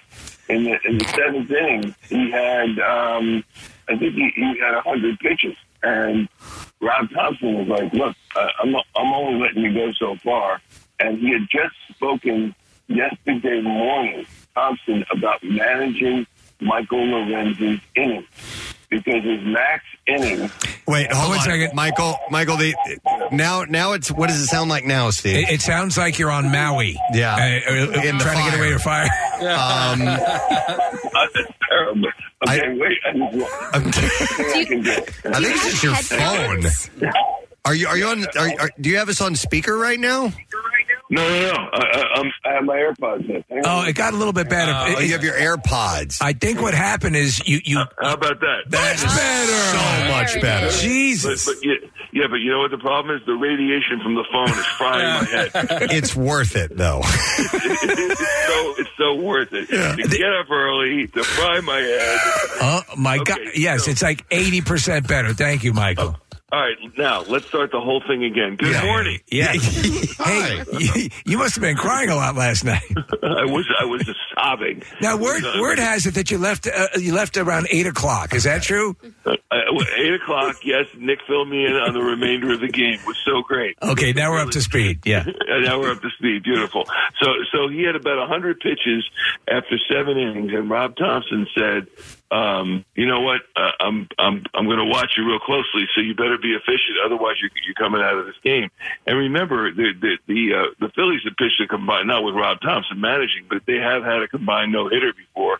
And it happens in baseball, not routinely, but it does happen in baseball. So I could see after everything Thompson has said about protecting players' health that you know, if his pitch count got too high, and he's 31 years old, which is an older pitcher. But here's the thing. He had been a reliever. He started his rookie year, and then he had been a reliever. Mm. So his max innings pitched was 113 plus. He had 113 innings. He passed that mark last night. And so I really thought, well, maybe he's not going to let him do this. But he was being efficient. After he pitched those 100 pitches, he settled down and then only pitched 24 more pitches the remainder of the game, which was absolutely unbelievable. And he talked about Lorenzen after the game, how the the crowd had a role in his victory, in the team's victory. And that's what I was saying, that Bryce Harper, Rob Thompson, Nick Castellanos, all the Trey Turner, they've all said how important the fans were. And a lot of it started Friday night with Trey Turner standing O. And this crowd last night, and I don't believe it was completely full. Maybe it was by the end of the game, people said, let's get down to the ballpark. But right, yeah. It was absolutely incredible, and he said the fans had a role here in rooting me home, and it was just amazing. And then that last batter, Dominic Smith, he was with the Mets for quite a while, and he was brutal to the Phillies when he played for the Mets. He was always getting clutch hits, and I thought if anybody's going to break up this no-hitter in the last at-bat, it's Dominic Smith. But he got him to pop out, and the rest is history. It's an unbelievable 14th no-hitter in Phillies history. And here's the other thing: 322nd no hitter in baseball history. So if you and the 138th first at bat home run by Weston Wilson. Yeah. So if you combine those, there have been about approximately 225,000 Major League Baseball games played. So that's 1 in 700 approximately that are no hitters, and the chances are 1 in 1,630 of a first game home run. And you combine both of those, the no hitter and the home run, it's a 1 in 1.1 million chance. Yeah. That's amazing. Yeah. It's happening in the same game. Yeah, you know. Michael, it really was just unbelievably magical last night. I was really grateful to Casey because he texted me after Weston Wilson hit that home run, which was cool. So I tuned in from that moment on and watched the entire rest of the game. The fact that Weston Wilson's family was there was amazing. And the first half of the game was really about him. Here's this guy who's been in the minors forever and comes up first plate appearance, hits a home run. And then the whole game became, of course, about Michael Lorenzen. And I got really emotional watching it last night. It was just so cool to see his mom there, to see his wife there, to see his little baby girl there. Apparently his father passed away a few years ago. The call that Tom McCarthy and Kruk had in the booth, and then the post game with you and Ben Davis was just wonderful. And it was just quintessential Philadelphia. It really made me thrilled to be a Phillies fan last night, and just watching it from my couch. I wasn't even at the ballpark last night. It was such a cool experience. Nick, I completely agree, and the way it unfolded last night was beautiful, and I do think it started Friday night when they returned for the homestand. And by the way, they're now 4-2 on this homestand. But on Friday night, you know, they come in and Trey Turner gets the standing ovation in his first two at bats, really. Then it was kind of scattered after that, and he got a hit on Friday night, and then he had the home run on Saturday, and I think that in no small way the fans. The electricity, and John Kruk said it when he went into the Wall of Fame some years ago. He said, I feel sorry for players who never played here, who were too afraid to play here, didn't like the fans because they were too scared to want to come and try to win here. And I completely agree. I mean, we are a tough fan base, but we're a loving fan base. We know our sports. We know when we've got a winner on our hands. We know when we've got the chance of a winner on our hands. And that's what we've got in this Phillies team. You know, a lot of superstars on that team. We got some good relief pitching, good starting pitching, as we saw last night, and it was so great. And baseball is a sport that it just gets passed on down throughout the generations, and it's not only America's pastime, but I think it's America's game. Well, let me ask you something concerning that. So, and I was wondering, you were making points earlier, and so if you're the coach and you're seeing this start to unfold, and you're saying like with Lorenzen, you know, pitching, and he's doing a great job, and do you? In your mind, do you have a percentage that says this could be a moment, so I'm going to do this, but this is actually for the game and for our progression in the season, so I'm going to do this? And or is it all about the game and it's just happenstance that you get these moments? Or do you believe a coach might actively say, I'm going to massage a potential moment for the fans here? Do you know what I'm saying? Yeah, I do, Steve, and I think it's a little bit of both. I certainly don't like if Lorenzen had thrown 138 pitches, that would not be a good thing. I mean, in the old days, that might have happened somewhat routinely, but it doesn't happen anymore. And once you get to 100 pitches, I mean, that is usually the limit for a starting pitcher, unless you're in a situation like last night. So Obviously, he wanted to win. Obviously, they were home. It was Lorenzen's first home start, and he was completely aware of what was going on. But, you know, he likes to talk about the health of a player and protecting the health of a player. And Joe Girardi, his predecessor, used to, and they coached together, used to say the same thing. And sometimes I don't always agree with that. I would never want a player to be injured, but, you know, I hate to bring up the money, but I'm going to bring up the money. They get paid tens of millions of dollars to play banged up, to play hurt, not to play injured, but certainly to play hurt. Talking to Ben Davis and the amount of times that he played hurt, or Ricky, or John Kruk, and you know, so... sometimes I think these guys ought to be in there a little bit longer, or maybe they don't need that day off because you need to get a win against a particular team. But he sticks to his guns, and I respect him for that. Yeah. I really do, and he knows his players better than anybody else. So as I'm watching last night, and they entered into the bottom of the eighth. You know, the talk was, you know, his pitch count and everything like that, and they wouldn't have been surprised. The commentators had Thompson taken Lorenzen out, you know, to preserve him. How much? What's the word I'm looking for? How much say does the actual pitcher get in that situation? If if Thompson was like, "Hey, listen, we're gonna put Kimbrel in or whoever," and if you were to run around in the infield going, "No," yeah, I mean, because no, I mean, I want to stay. No, he can't override him, but or can well, he can't. But I mean, how much say does the pitcher actually have in a situation like that? Well, in this case, we were talking about that as well during the commercial break. If he was a younger pitcher, Thompson would have had a lot more say and a lot more sway over the situation. And he could have last night had he so chosen. But he went to Lorenzen, and he said, I think it was after the 7th, if not after the 8th, and he said, Are you? How do you feel? He said, I'm good. He said, are you strong? He said, I'm good. And he said, are you strong? He said, yes, I'm strong. I feel strong. I feel good. And that's important. I think had he walked a guy, even the first batter, I think he probably would have been out of there. Definitely if he walked the second batter, he would have been out of there. I think it all worked out.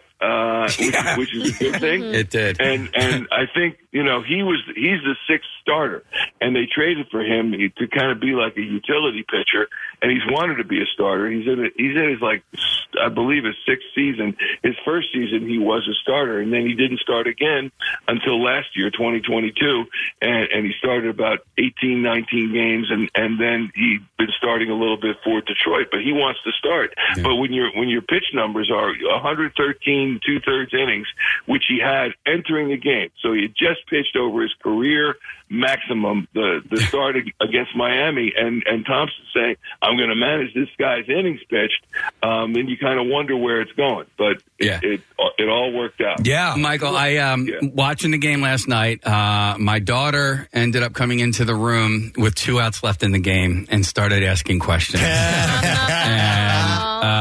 She didn't know that there was a no-hitter in play. You are adopted. But she was asking questions, Michael, that required me to tell her exactly what was going on, and I felt uneasy even saying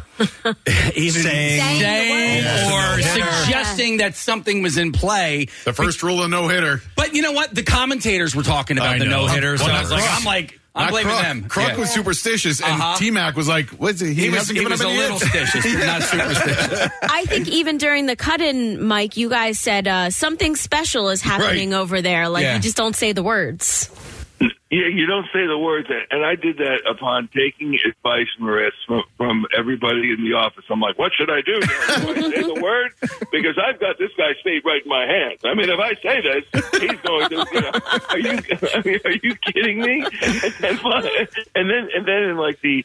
I guess it was the eighth inning, the end of the eighth inning. I saw a little line on top of our score bug in the upper left-hand corner of the screen. It said no hitter alert. Yes. No hitter alert. Is that the point at which your producer comes over to you and says, "Are you strong?" Yeah. And I said, "I'm so emotional, I can't do it."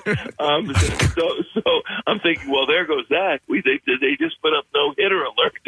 Are you kidding me? So, but I'm with you. It's like this has been a long-standing tradition in baseball that if a pitcher is throwing a no-hitter, it's not spoken about by the announcers. It's not spoken about by the players. They don't say anything. A lot of times I've seen in games, in the game coverage, you see the pitcher in the dugout when the team's batting, and you see the pitcher sitting off by himself because the rest of the team is nowhere near him. Yep. And you know, I think that's all very, very well and very cool, and I love the tradition of it. But at the same time, if you're just tuning in, and Nick, you said Case lets you know, but if you hadn't, you just tuned in, wouldn't you want to know? Like, this guy's got, like, let me put it this way. Yeah. Dan and I were at the ballpark. We're sitting in the press box. Ruben Amaro's on my right, John Clark's on my left, Ben's on the other side. We're watching the game like it's an August game. You know, we're kind of having a little conversation. We're watching the plays, the whole bit. Then I look at the line score on the scoreboard, and I'm like, it says five or six hits for the Phillies. And like, there's no hits? There's no hits for the. He's got a no hitter. There's no hits for Washington. We got to get out of here. Yeah. So we went back to the studio. We made it back in time for the seventh inning hit, as you saw. But that, you know what happened, which kind of obscured it, was he walked two guys, one in the first inning and one in the second. In the second inning, so Washington had runners on base in each of the first two innings, and he walked four guys. Mm-hmm. So when you have that, it kind of it fools you a little bit, and so then you realize they don't have any hits. Holy smokes! Yeah. And then you stop talking about it. I will say, when you walk four guys, when it comes to the ninth inning, what that does is you're pitching to. Wait, who are you pitching to at that point? Are you 28, pitching 29, 30, and 31. Yeah. Yeah, I mean, he faced that number of batters, No, but you're facing basically the top of the lineup. Yeah, they're going to cycle back over. Oh, man. Right. I do have a question, Mike, because I think this needs to go to, like, everybody listening. If you happen upon something like a no-hitter in play and you don't know what's going on, there needs to be a universal way of telling somebody that there's a no-hitter in play. No, because it doesn't matter. It does not matter. I know, Preston. Hear me the freak out right now. I know, but if you do say it and then somebody gets a hit, then you are going to be blamed for ruining a no-hitter forever and ever. A code signal. Here's what I did. Michael, my code signal, and I tweeted this, and I texted my brother, and I texted my fiance. It's just the little eyeballs. It's that you're watching something, and that, to me, is you're not saying the words, you're not breaking the superstition, which I acknowledge, Preston, technically is insane. No, you're not writing the words or saying the words no-hitter. I just don't want to get blamed for something that I know is not my fault. So the little eye emoji, that gets you there. How about if you put the eyes up and then you write the words, "am watching a no-hitter"? Right, yes. I think that's good. You know, the little eyes watching a no-hitter. Yes.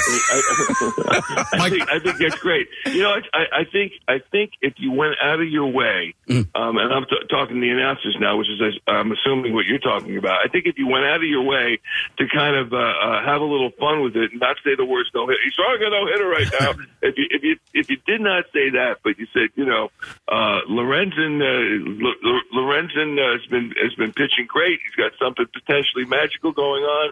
Something that have to do with maybe hits and the lack thereof. I mean, I don't think people would get mad if he framed it like that. What if you speak in Pig Latin? Yeah. Would that be sidestepping it? One iter hay. Yeah. Hey, as hey. One iter hay. Arcande. One iter hay. Arcande. Ace. He's Ed Day.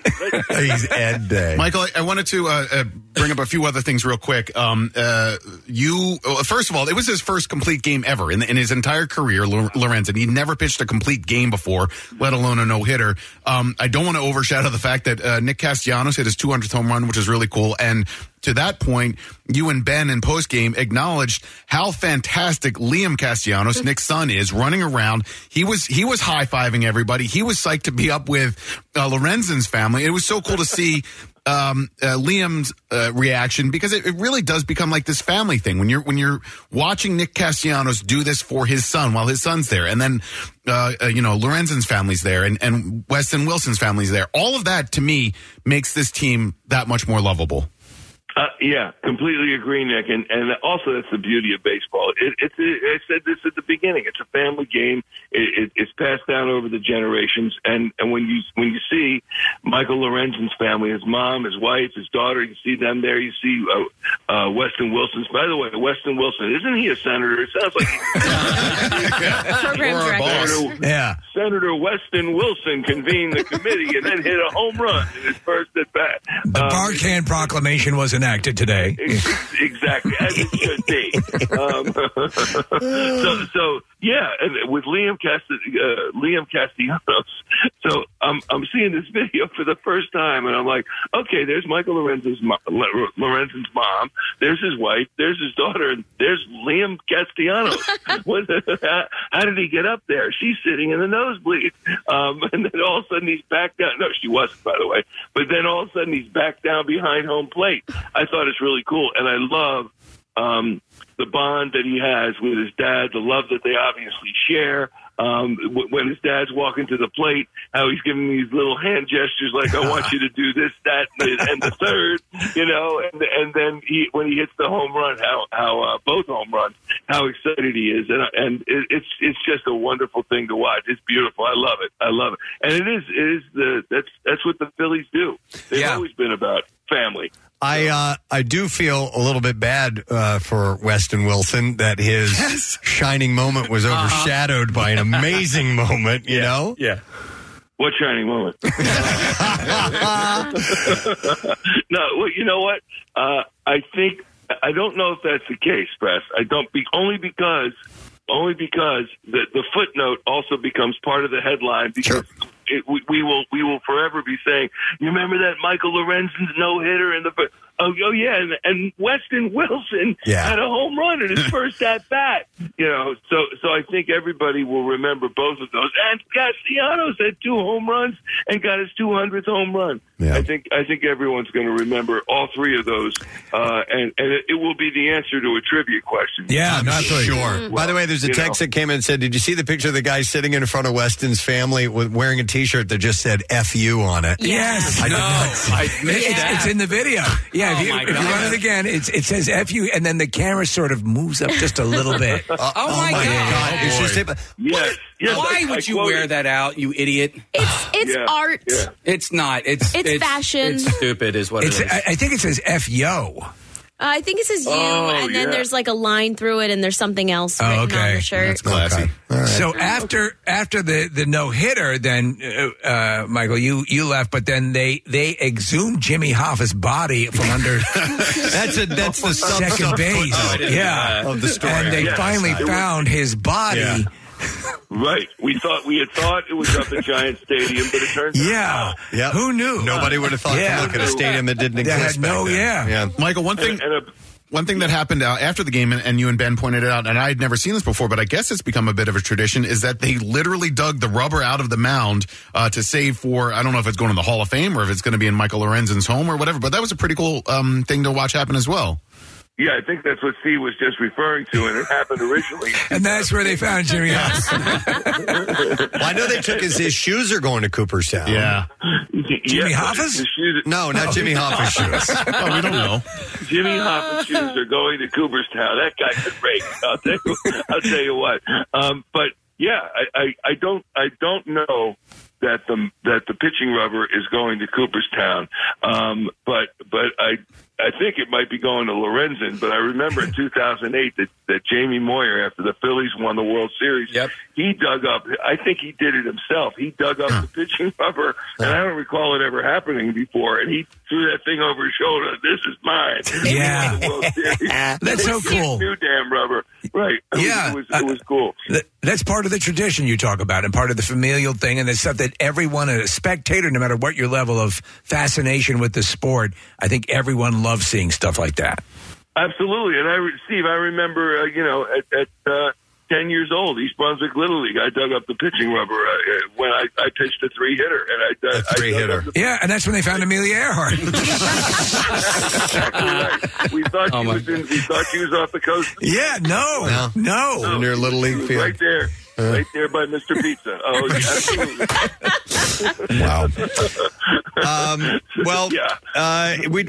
We wanted to get your take on things. We're actually going to talk to John Kruk in a little while. We're going to talk mullets with him.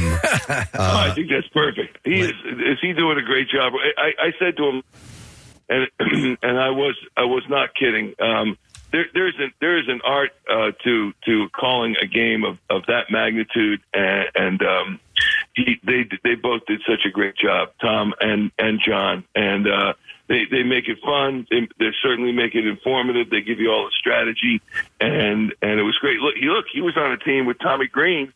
Tommy Green threw a no hitter in Montreal. And I think that was like 90 or 1990, 1991. He walked seven batters, but wow. He didn't allow a hit. And so John was on that team. That was really cool. Very cool moment. So tell him I said hello. We definitely will. All right, my man. Tell him I'll talk to him tonight. Yep.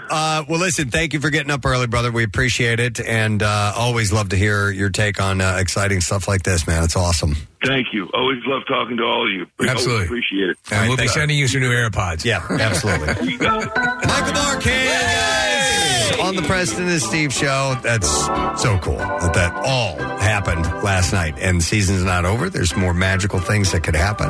It's one of those things, and it's the nature of sports like this at this level, is that nothing's planned. You know, they go to play the game, and you don't know what night is going to be stuff for the history books. Yeah. You know? And there's so many games. So many. You know, you just never know when that thing is going to happen. But when you can experience something really cool at a game, like I remember being at a game where Rollins hit an inside the park home run, and I was there with my dad, like stuff like that. And now we took my dad to see the Phils play at Fenway years ago, and I watched a guy hit his very first home run and his very first major league at bat. Unfortunately, he played for the Red Sox at the time. Yeah, it's still pretty awesome. Place go crazy. The place went crazy. Yeah. I think it was a grand slam, too. Oh, my God. Uh-huh. That's insane. Yeah. All right. Well, listen, like I said, we are going to talk John Kruk in a little while. But we'll have a little sorbet by talking about UFOs in between baseball chat. As we have a guy named Ron James who has this documentary out. And this supposedly indicates that aliens are here. There's a lot of stuff. You know, they've been up on Capitol Hill, right? Yeah. So we'll talk to him when we return. Stay with us. Drunk text your ex. Text MMR instead at 39333. Just don't ask us, hey, you up? Because, nah, we're good. Preston and Steve. Their name is their address. On the web. PrestonandSteve.com. Football's back, and this Eagles season, there are huge prizes to be won at Acme. Enter Acme Swoop In and Win Sweepstakes, and you could win up to $10,000 cash or 2024 Eagles season tickets. And all you have to do is shop the participating items throughout the store and enter your codes from your receipt at acmeswoopinandwingame.com. Acme makes sure Eagles fans have all their game day needs to tailgate or host like a pro. Stop in to discover why football is better at Acme, the official supermarket of the Philadelphia Eagles. Window Nation, you feeling the heat? Are you? High temps aren't the only thing that are getting you hot under the collar. Wait till you see those energy bills. The solution? Call my friends at Window Nation for new energy-efficient windows. And right now you get 50% off any style window. Bows, bays, double hung, sliders. 50% off. Plus 0 down, 0 payments, and 0% interest for 24 months. And this week only, you can receive an additional 10% off. 866-90-NATION or go to windownation.com and tell them we sent you. Now, back with more of the Preston and Steve Show podcast. We are going to get our next guest on in just a moment. I'm actually seeing the hotline light up right now, which means he is reaching out to us here in a second. Then after we talk to this guest a little later on, we're going to go right into John Kruk. Yes. And continue the conversation about baseball. But we're adding an extra topic in there in that mullets will be a part of that conversation, too. Which he can certainly speak with authority. One of the greatest ever. Yes. But our guest is on now. He's the Director of Media Relations for the Mutual UFO Network. There's a new documentary. It is called Accidental Truth, UFO Revelations, and Matthew Modine is the narrator, and you can find it available on YouTube, Prime Video, and iTunes. You can rent it. Please welcome Ron James to our show this morning. Ron, good morning. Hey, thanks for having me on. Absolutely. All right, Ron, I'm going to dive right into this.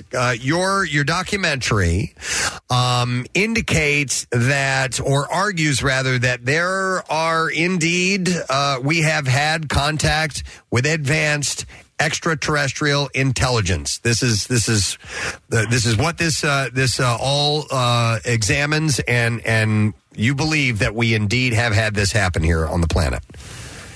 Yes, I believe that the information that David Grush presented to Congress recently is all based on truth, and we actually outlined the evidence for it in our film. Okay, you know, it's fascinating, Ron, because over the past couple of years, and you know, I think one of the first real sort of cold splashes of water to a lot of people was seeing that Navy footage of the famous sort of, I guess, Tic Tac or whatever it was.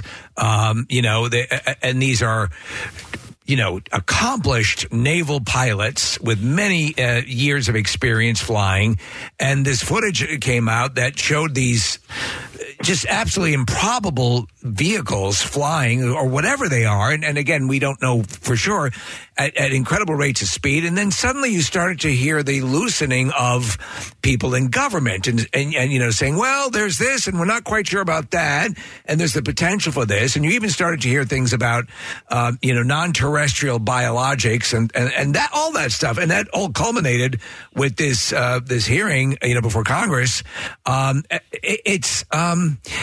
think a lot of people are saying, okay, where do we stand? Is the broad acceptance that somewhere there is some technology that is being kept under wraps by our government and other governments around the world? And again, do you believe there is biologic matter that is not of this earth, of extraterrestrials, somewhere on this earth right now? Absolutely. The film Accidental Truth actually lays this case out in detail and presents actual evidence in the form of a paper trail from the government and eyewitnesses. When David Grush came out and said what he said, all it does is confirm a story that the people that are dedicated to this topic. Do we lose Sadie? Oh. And they've understood this for years and years. So it's finally a certain amount of vindication to the community of what you might call ufologists, but also it's a dawn of a new understanding for humanity. And you know, I'd say it's not about tinfoil hats and people thinking that the impossible is true. The impossible is true. I just to preface this, I firmly believe in intelligent life elsewhere in the universe. I think that is the numbers align with the fact that the probability that is indeed the case.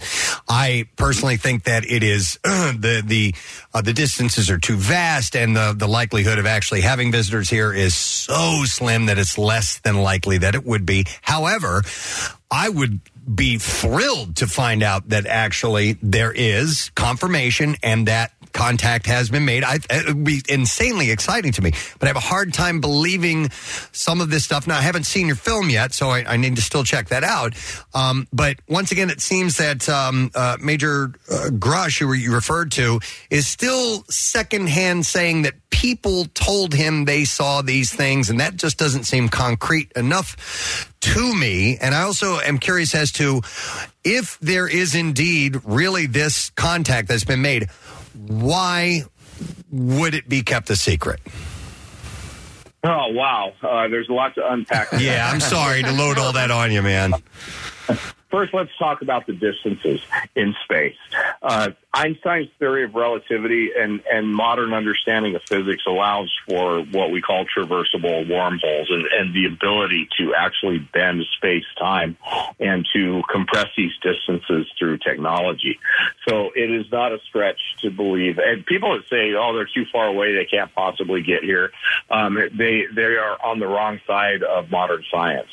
We know that it is possible to traverse these large distances. We have the theory of relativity. We have non-locality, which proves that these type of things actually can occur. And even on mainstream television now, they're talking about traversable wormholes on Beyond Skinwalker Ranch. in Accidental Truth, we present the fact that the government was studying a thing called traversable wormholes as far back as the 50s. So the distance is not an issue, and that's just even assuming that they're from another planet. That's not even thinking about what other places they might be from, interdimensional, time right. travel, living on the here. As far as why the government's kept it a secret, there's a lot of reasons. You know, if you think about a government coming out of World War II blindsided by some sudden encounter with extraterrestrial craft, and then assigning a group of people to decide what to do with the information, it's not a stretch to think that they would decide that it needs to be kept a secret. And then that secret got kind of out of control over years and years and years, to the point where they just can't do anything except keep on lying. And now they find themselves in a situation where they're going to have to reveal the truth, but they've got to cut themselves for all of the decades of deception. You know what happens? What goes with this whole the timeline, Ron, is that I've been I don't know, and then maybe, and then I don't know, and it, in a way, that's kind of interesting and enjoyable. I agree with Preston. It would be so cool to know. Yes, you know, hopefully without any animosity towards yes. us as a species. But you know, there have been a number of very credible, compelling people coming forward. And not everyone's saying that it's E.T. or that whatever, but they're saying there is a lot of stuff, a lot of footage, a lot of information that has not been made available to the general public. I mean, I just recently saw this footage. Apparently it's from the Pentagon. It was released, that shows a craft literally flying into the water and then flying out of the water again, and no one knows what the hell that is. So just on that basis alone, of these things that have been recorded by military recording equipment, that alone is enough to have people's heads spinning, because we can't, unless we believe that there is, one of the countries on this planet has developed, like Wakanda has developed this kind of technology, that alone is enough to fuel a lot of this, of this talk, correct? Yeah, absolutely. And the idea that it's some other government, Russia, China, is actually really not holding a lot of water, because we're dealing with a technology that has been witnessed going all the way back to World War II, doing a lot of the same things. And so the idea that there might be some advanced technology that's broken through in the recent past, that's a possibility. But the idea that we had it 40, 50 years ago, 100 years ago, 75 years ago, highly unlikely. There's a story that was in the Daily Mail today about that. It says the UFO whistleblower, you talk about David Grush, and he's saying that the government is trying to leak his medical records. This is what he's claiming. This hasn't been verified, in an effort to smear his credibility. And a number of the people that were speaking, in front of Congress, they suggested that they had been threatened, and they attempted to coerce them. Do you put stock in that? Is there a level of coercion, and how extensive is it? It's pretty bad. I recently, in fact, yesterday, got off the phone with another witness who wants to come forward, who was saying that he was flying F-104s back in the day and was assigned to a very elite group of people that was basically their job was to intercept UFOs, and that he had numerous encounters, including having to eject from his airplane because a UFO disabled all the electronics.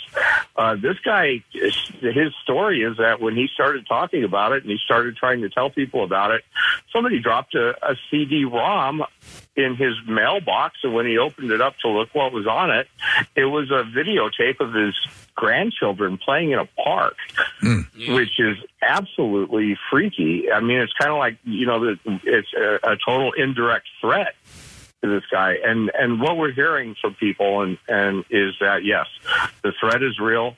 The people are still willing to kill to protect this secret. And it's going to take just the concerted effort of a lot of people to get this into the mainstream and protect these people that want to come forward. And there are a lot of people. We're up to about 700 witnesses that I know of personally that do want to come forward and talk about this stuff, but they're being hampered by not the law, because the law is allowing for them to come forward at this point, but they're being hampered by the clandestine threats. All right. Ron, have you ever had a dialogue with Tom DeLonge from Blink-182? Absolutely. I know Tom. Yeah, because he is a huge follower and believer in all of this stuff, and he has done his research. And I mean, I don't necessarily know how to ask this question, but you know, is he respected in your field? Well, you know, Tom's story is very interesting. We cover it in Accidental Truth. Tom was a UFO aficionado, kind of a guy just like all the other UFO investigators out there in the world that have spent time trying to figure out the topic.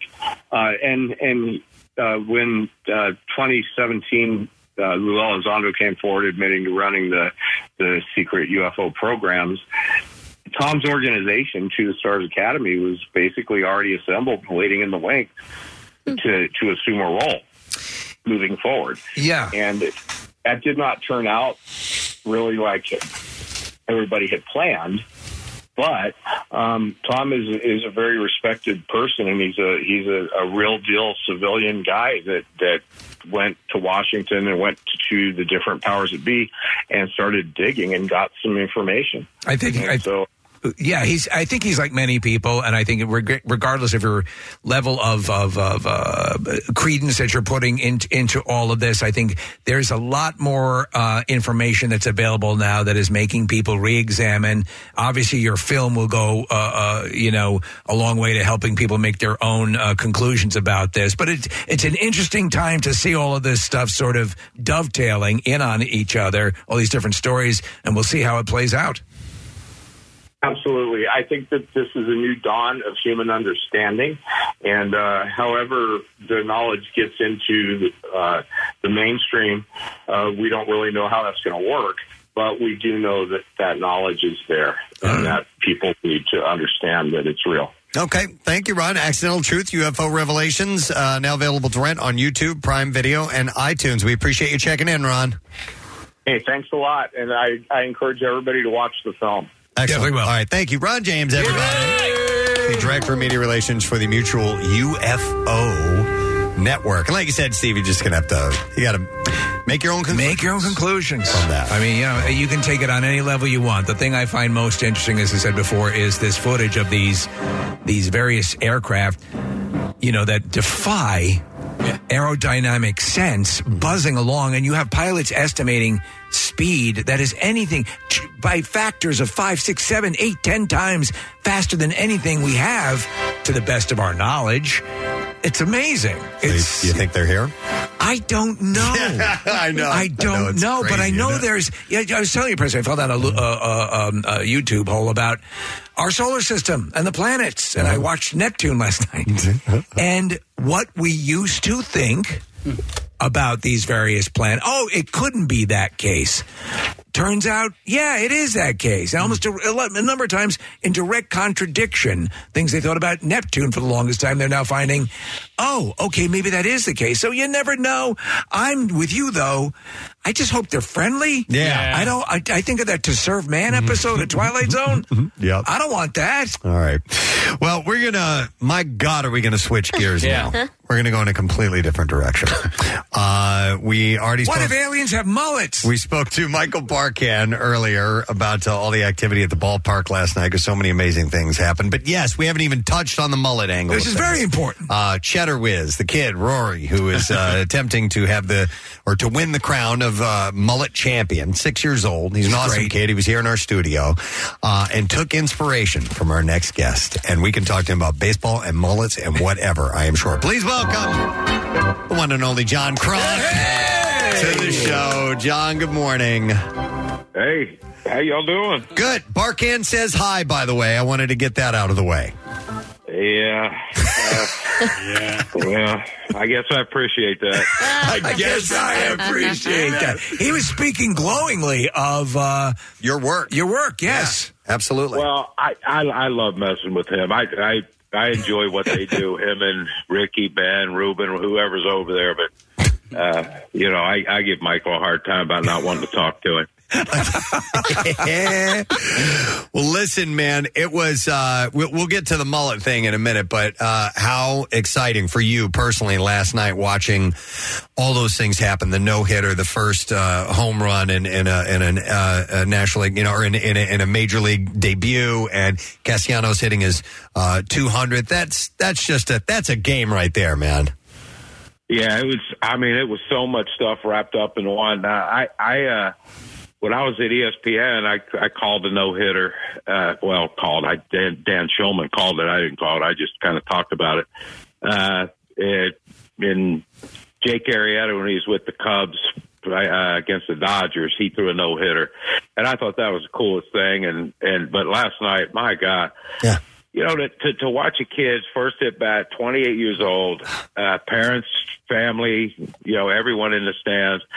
He hits a home run. We show the dad. The dad's crying. You know, T-Mac and I got emotional up there just with that. Yeah. Mm-hmm. And, you know, because he put in so much time to try to get to the big leagues and, you know, the perseverance, because a lot of guys after a while would say, you know, it just ain't going to work out. I'm done. I'm going to go get a real job. Yeah. It was just amazing. And then, you know, Nick hits the 2 home runs, and then the whole process, like the 5th inning, during a commercial, T-Mac looked at me and he goes, he has a no-hitter. I'm like, holy crap, with everything else that's going on, how are we going to do this? Yeah. And, but, you know, I was happy that they left him out there, and I think the only reason why Michael Lorenzen was allowed to finish that game is because they have a 6-man rotation now. Uh-huh. Right? Mm-hmm. Two off days coming up on Monday, Thursday, and you know, I know that they can skip him but give him a couple extra days rest to recover. But oh my God, it was so unbelievable! First start in Philly.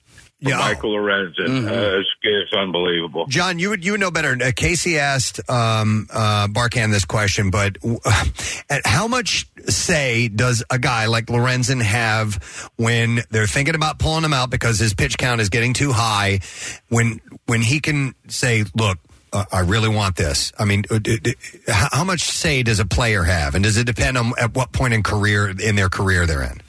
Yeah, I think the fact that Michael's been around a while played into it, and you know, I think from the 7th inning on, every time he come off the mound, Rob Thompson was immediately meeting him at the steps, going down to the dugout, and you know, we saw Michael every time he's like, I'm good, mm-hmm. And you know, they had Dylan Covey in the 9th inning warming up just in case if they got a hit in the 9th inning, he was out. Yeah, and but I think you have to trust Michael. I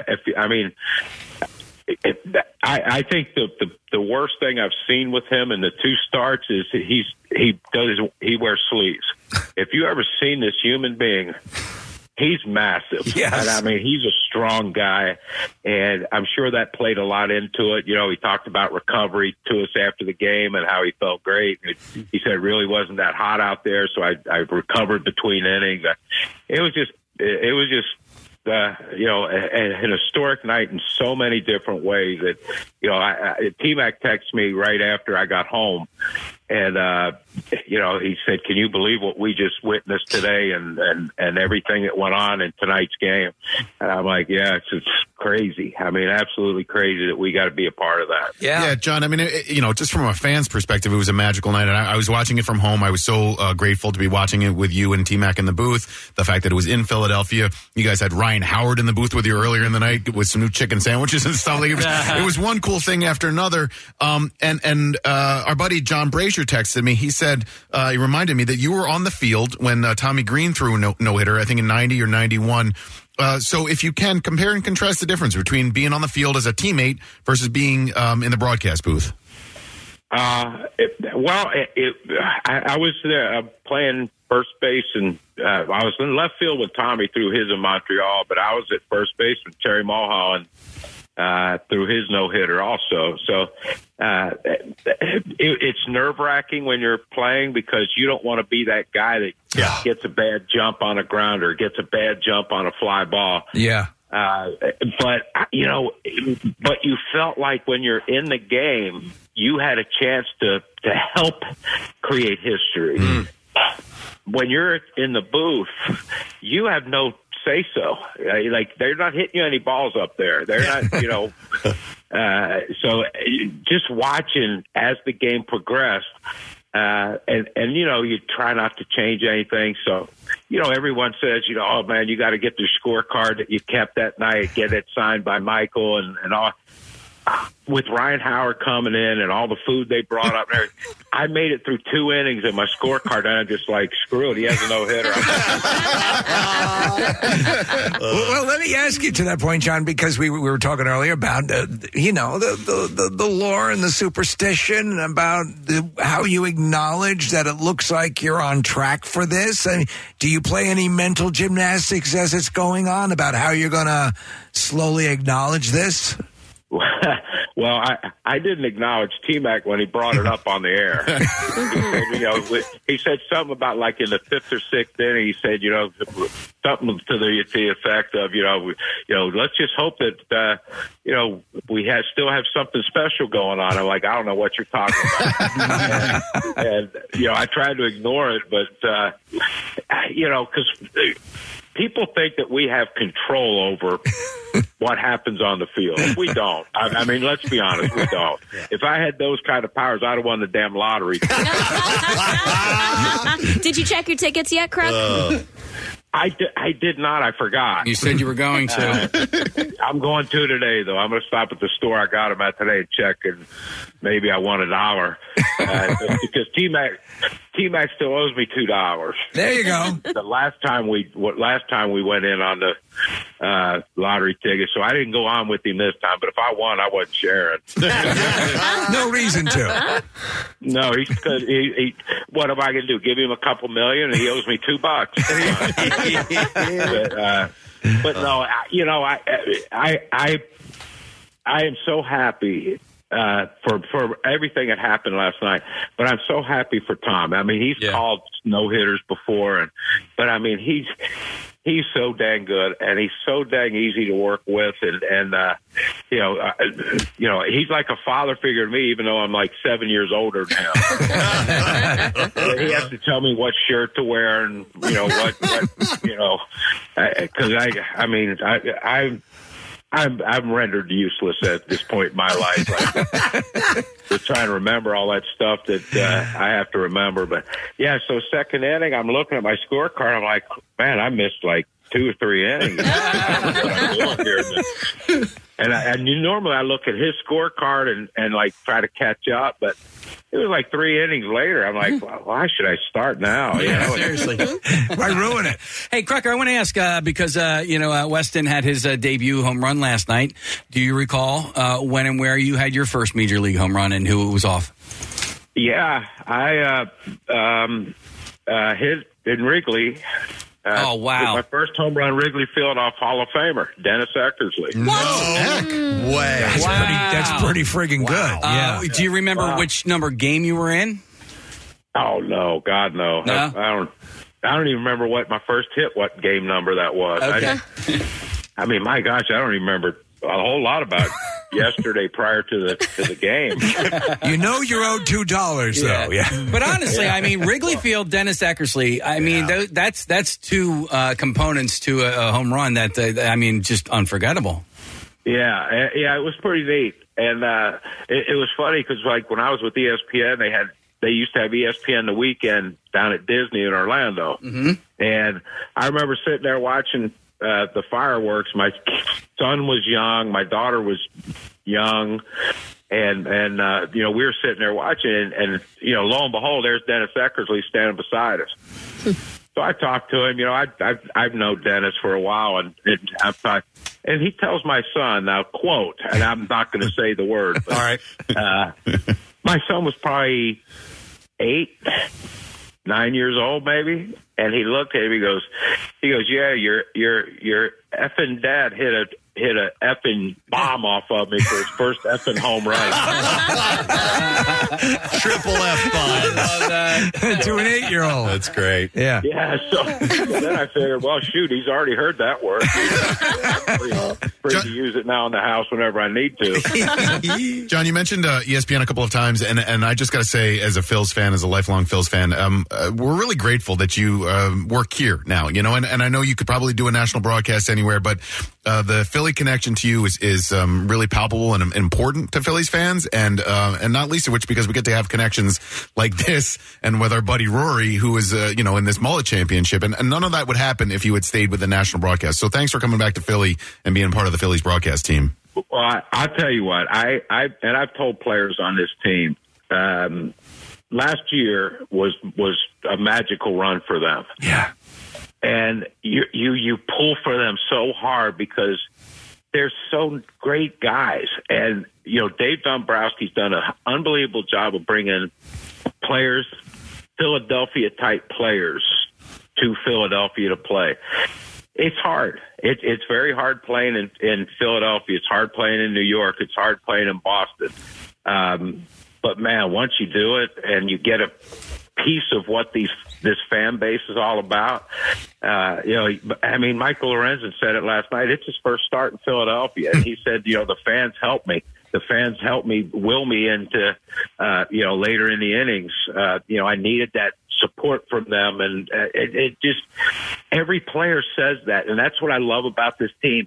They get it, what it's like to play in this city. They understand it, and it just this is like my favorite team that I've covered. Ah, it's great with the Phillies in 7 years I think I've been back, and this is the best team I've covered because they have a bunch of Philadelphia type players. Mm. Yeah, Barkann was saying when he was talking about you, he was saying, and he was, I guess paraphrasing, he was saying that you were sort of pitying. Players who bypassed Philly for fear of the rough fans or whatever, because they will never know what you're just describing now. That energy, that stuff that just comes with playing in this city.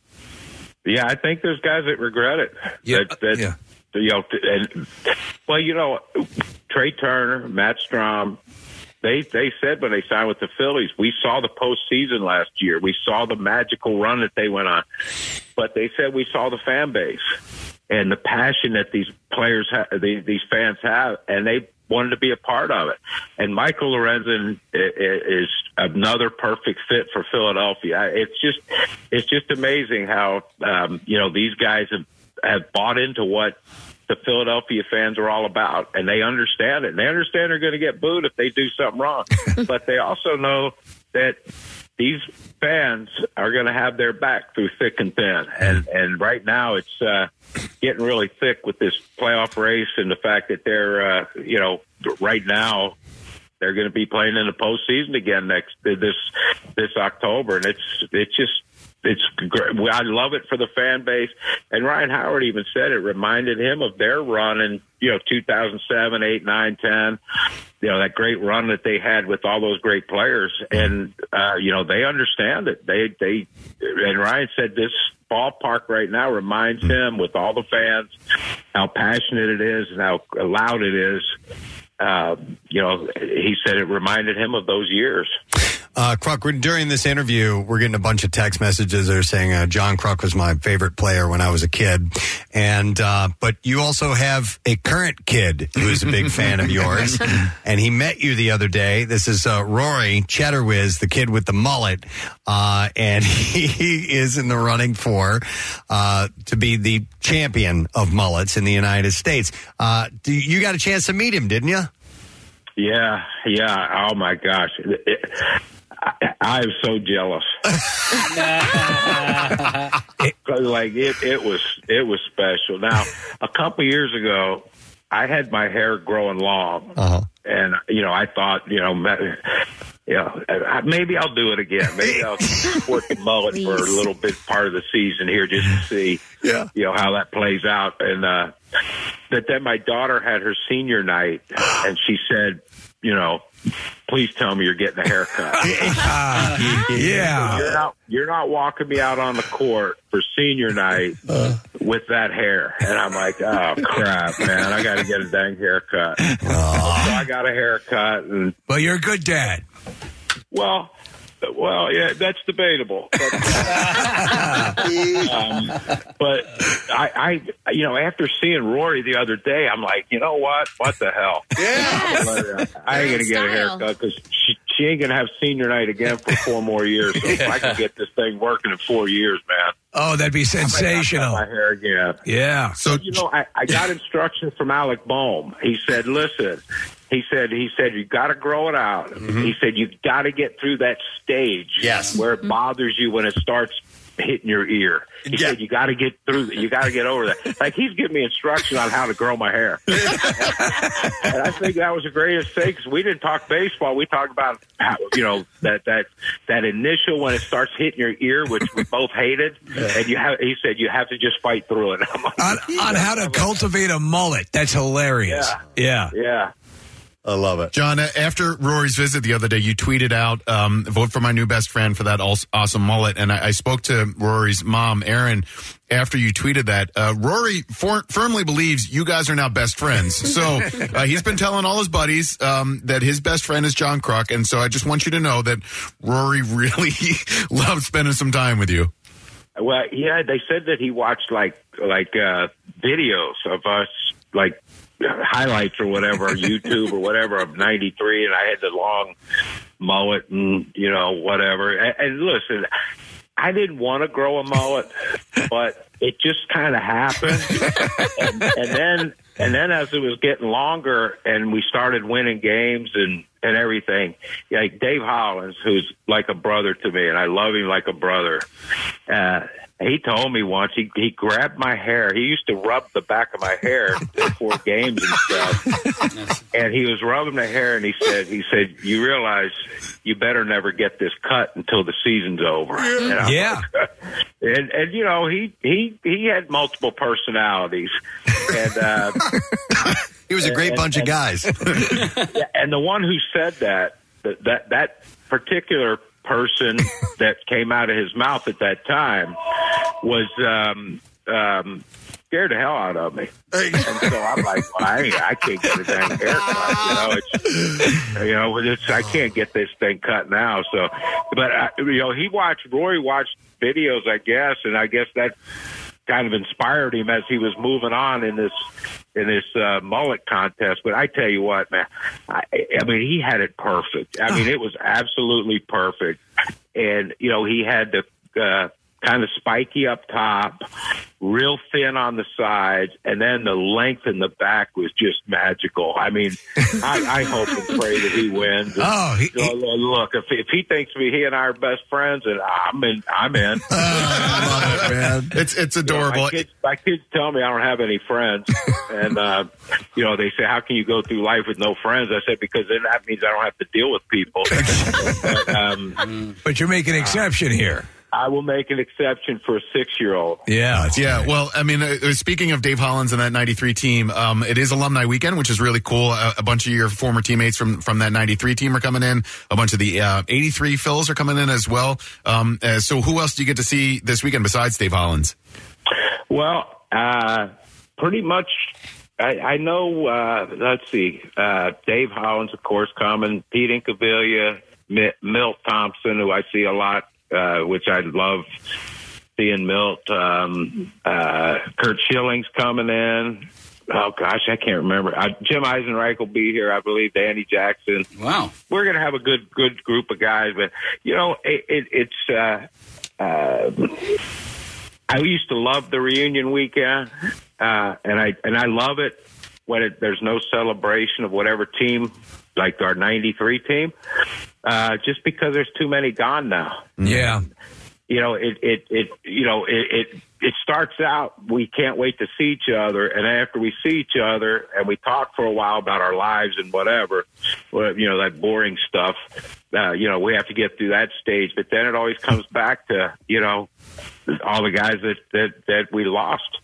Yes. Yeah. It's a fun weekend, but it's also a sad weekend too. I understand that. Well, you know, those who passed would want you guys to have a good time. And obviously it's Listen, we started this whole thing talking about, you know, last night secured a memory in people's minds that will be generational. It'll be told to kids and it'll be told.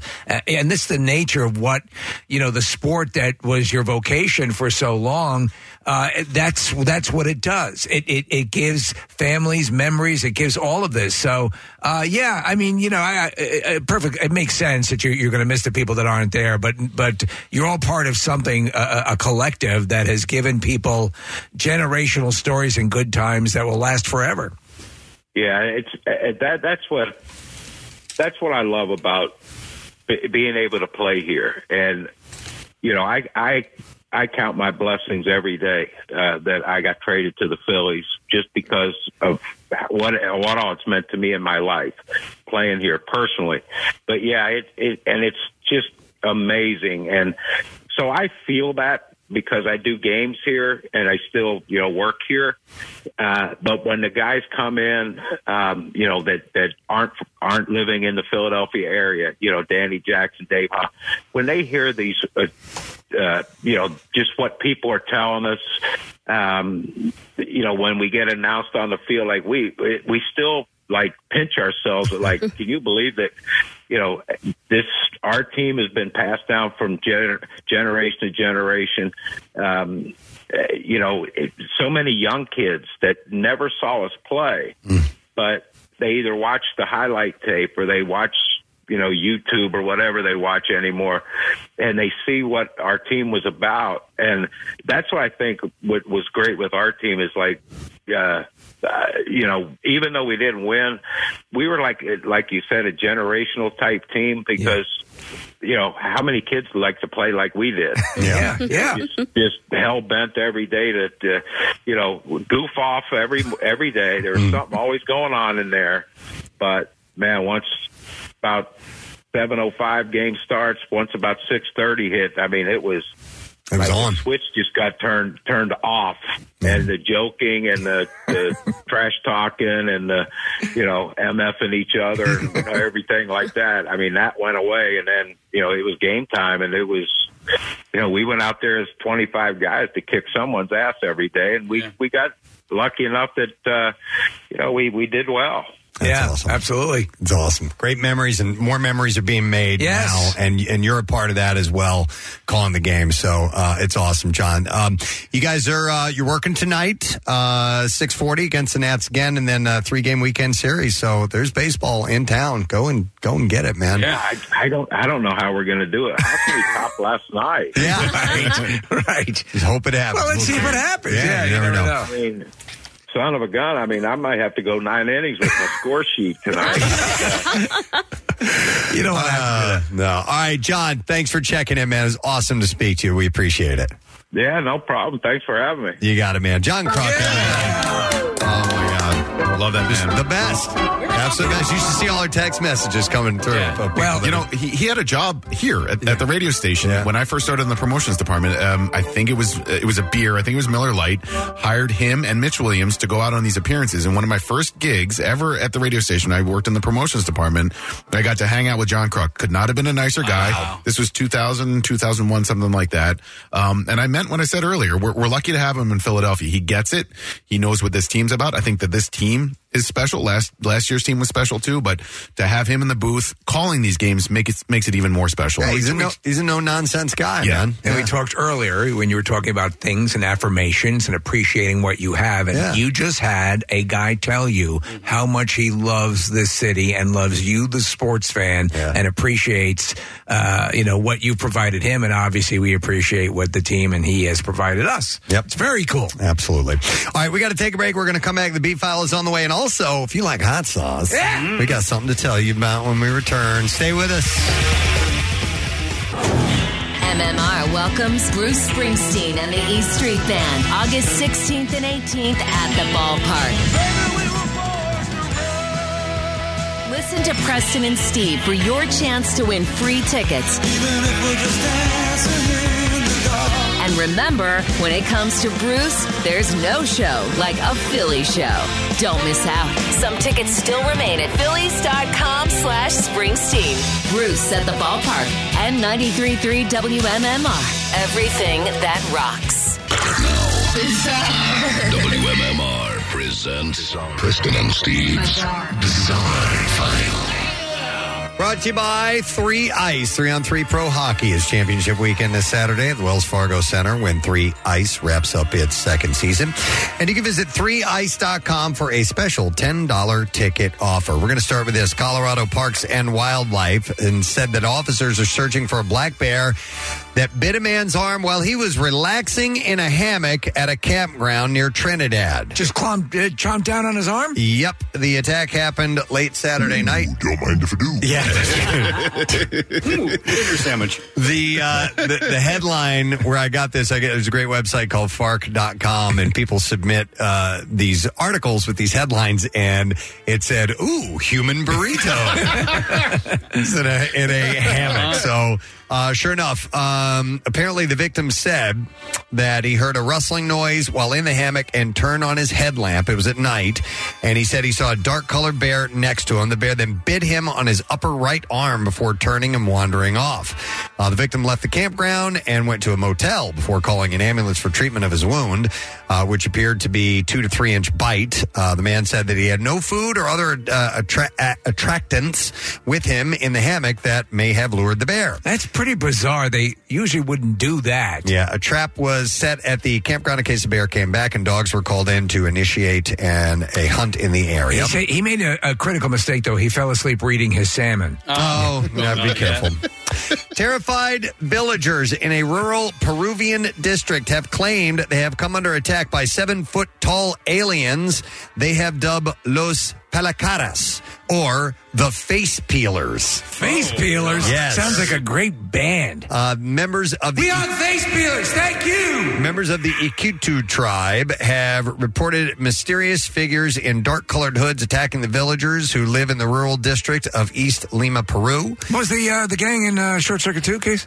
Oh, Los Locos. Yeah. What do? They kick your ass, they kick your balls into outer space. Right. I'm seeing a connection here. Yeah. Outer space is mentioned. After one such attack, 15-year-old girl had to be taken to the hospital. According to the community leader, Jairo Davila, the teenager narrowly escaped, but as a result of the struggle, they cut part of her neck. And now, according to local media, members of the community are conducting night patrols to protect women, children, and more vulnerable villagers who have called on authorities to send in the military. The time has come to protect our village from the Face Peelers. Some community members say they can't sleep because they are in fear. Locals describe... You gonna sleep with Face Peelers around? The extraterrestrials is having large heads and yellowish eyes and said the mysterious figures are immune to their hunting weapons. Yellow eyes? They claim, I swear to God. It's like we're being attacked by a million Scott Farkases. They claim they have attacked him every night for... they have attacked them every night for... nearly a month since July 11th. Davia says that... All right, Face Peelers, I double dog dare you. He had come face-to-face with one of the so-called aliens. He said, we almost met face-to-face. His face is hardly visible. I have seen his whole body floating at a height of 1 meter, he said, suggesting they had been hovering. Yeah, they use the metric system. He said their shoes are round-shaped, which they use to float. Their heads are long, they wear a mask, and their eyes are yellowish, and they are experts at escaping. So some villagers describe the aliens as being like pelacaras, strange beings from folklore that feast on human faces, fat, and organs. Wow, man. So that's what they say is happening. They want the military sent in, so we'll see. Boston police spent much of Monday morning sifting through trash in a dumpster at the city's public works facility. Detectives were seen pulling out a big blue lid from a container. The DPW was dumping a pile of trash when the lid came off and a human arm fell out. Oh, man. Oh, my God. Sources say... Don't mind if I do. Dude. A wing. Sources say GPS on the city's truck traced the trash back to Bay Village, and that's where a citizen's complaint came in on Boston's 311 app showing a picture of a shopping cart with a blue bin inside. Well, in response, the DPW picked it up, and that's where a security camera caught footage of the crew making the grim discovery. Jeez. In the dumpster, detectives were also seen pulling out a beige blanket or clothing and a hooded jacket. It is now in the hands of the state medical examiner to determine how that person died and who that person may be. Don't look. It's a beige blanket. Wow. All right, and let's see. Here's another interesting one. This one's out of Sweden. A hiker has described squalid conditions at a mountain station at the foot of Kebnekaise. or Kebnekaise, that's it, sorry, Kebnekaise, which is Sweden's highest peak, in the days before it was forced to close due to a stomach bug outbreak. It's Swedish for Kevin Arnold. A lodge had to be evacuated after attempts to manage cases of stomach sickness throughout quarantine had failed. The mountain station said on Sunday that it was not known how the outbreak started. Wow. But Johanna Murray, a spokesperson for the Swedish Tourist Association, confirmed that a landslide had broken a pump station earlier in the summer, and since then the station had been providing portable toilets, which had to be airlifted regularly to be emptied. A Danish guest, Karina Wilhelm, who stayed at the mountain station, said that she believed the outbreak had been caused by poor toilet facilities. She said there were 300 to 400 people up there, and you had to stand in line 30 minutes to an hour just to go to the bathroom. Oh, my God. And there was only one sink to wash hands. People would skip the hand washing because you had to stand in line for that, and the people were using that to brush their teeth. There were portable toilets. I think Kathy would love this. She said that they were disgusting, and on Sunday, hikers formed long queues to be airlifted out by a helicopter because that many people were sick. Oh, my God. Yeah, and they just had diarrhea and stomach issues, so, yeah. Time for Matt Cowper's Mountain Story. This one's sick. He's just trying to calm everybody down and tell them stories. And, yeah, sixth story. And that is what I have in the bizarre file for you this morning. All right. You guys like hot sauce, Nick? I know you do. Yeah. I'm a fan of hot sauce. I don't like the crazy, crazy hot ones, but some people are insane when it comes to that. I think I'm in your camp. I don't want it to override the taste of what I'm eating, but if you get a good, well-executed hot sauce, it can be wonderful. Saturday and Sunday, August 19th and 20th, we are happy to announce that the annual Philadelphia Hot Sauce Festival is taking place, and we have a friend here to talk about it. He is known as Cast Iron Kyle. Hey! Kyle Sipe is with us. Hey, Kyle. Hey, good morning, Son Blurks. What's up? Nice to see you, man. By the way, Kyle is one of those super fan listeners. He comes out to all kinds of events. He's a diehard Preston and Steve fan. Which we thank you for. Very much so. And the cast iron part is because he buys and refurbishes and sells cast iron skillets. And the stuff is great. Yeah, it's awesome. And business is good, right? Yeah, it's great. The pandemic had a big part of it because everybody was cooking at home, and, it was pretty neat. But what about you and hot sauce? What's the story with that? So I partnered with White House Sauce Company. They put on, a lot of the local shows, and they said, hey, you want to join on and, see if we can get some new brands and, kind of create a buzz about this. And they asked me to be the judge for the Boston Hot Sauce Festival, which was great before I got salmonella and had to leave. Right. But we judge everything ahead of time, so it was cool. He goes, hey, you want to do one in Philly? They've never had a hot sauce festival in Philly. You want to try? I was like, absolutely, let's do it. So it's going to be at the Statter Beer Garden on Academy Road. I don't know where that. I don't know. All right, it's 9130 Academy Road. Yeah, okay, right. German food, German beer, along with 25 brands of hot sauces. It's going to be awesome. Okay. So the food, the whole experience that you can get the hot sauce and its element, and so these are well attended. I mean, I'm amazed at how the hot sauce interest and phenomenon has grown. It's a subculture, man. It is huge. Like the same way you have wine aficionados, you have an equal culture of hot sauce aficionados. Yeah, and they asked me to put together a little judging staff for this year, and I actually brought on a sommelier. One of my buddies is a really good sommelier. Okay. And, Johnson & Wales trained and all that. Oh, wow. And he can identify flavors that I don't even know exist. All right, so judges, what's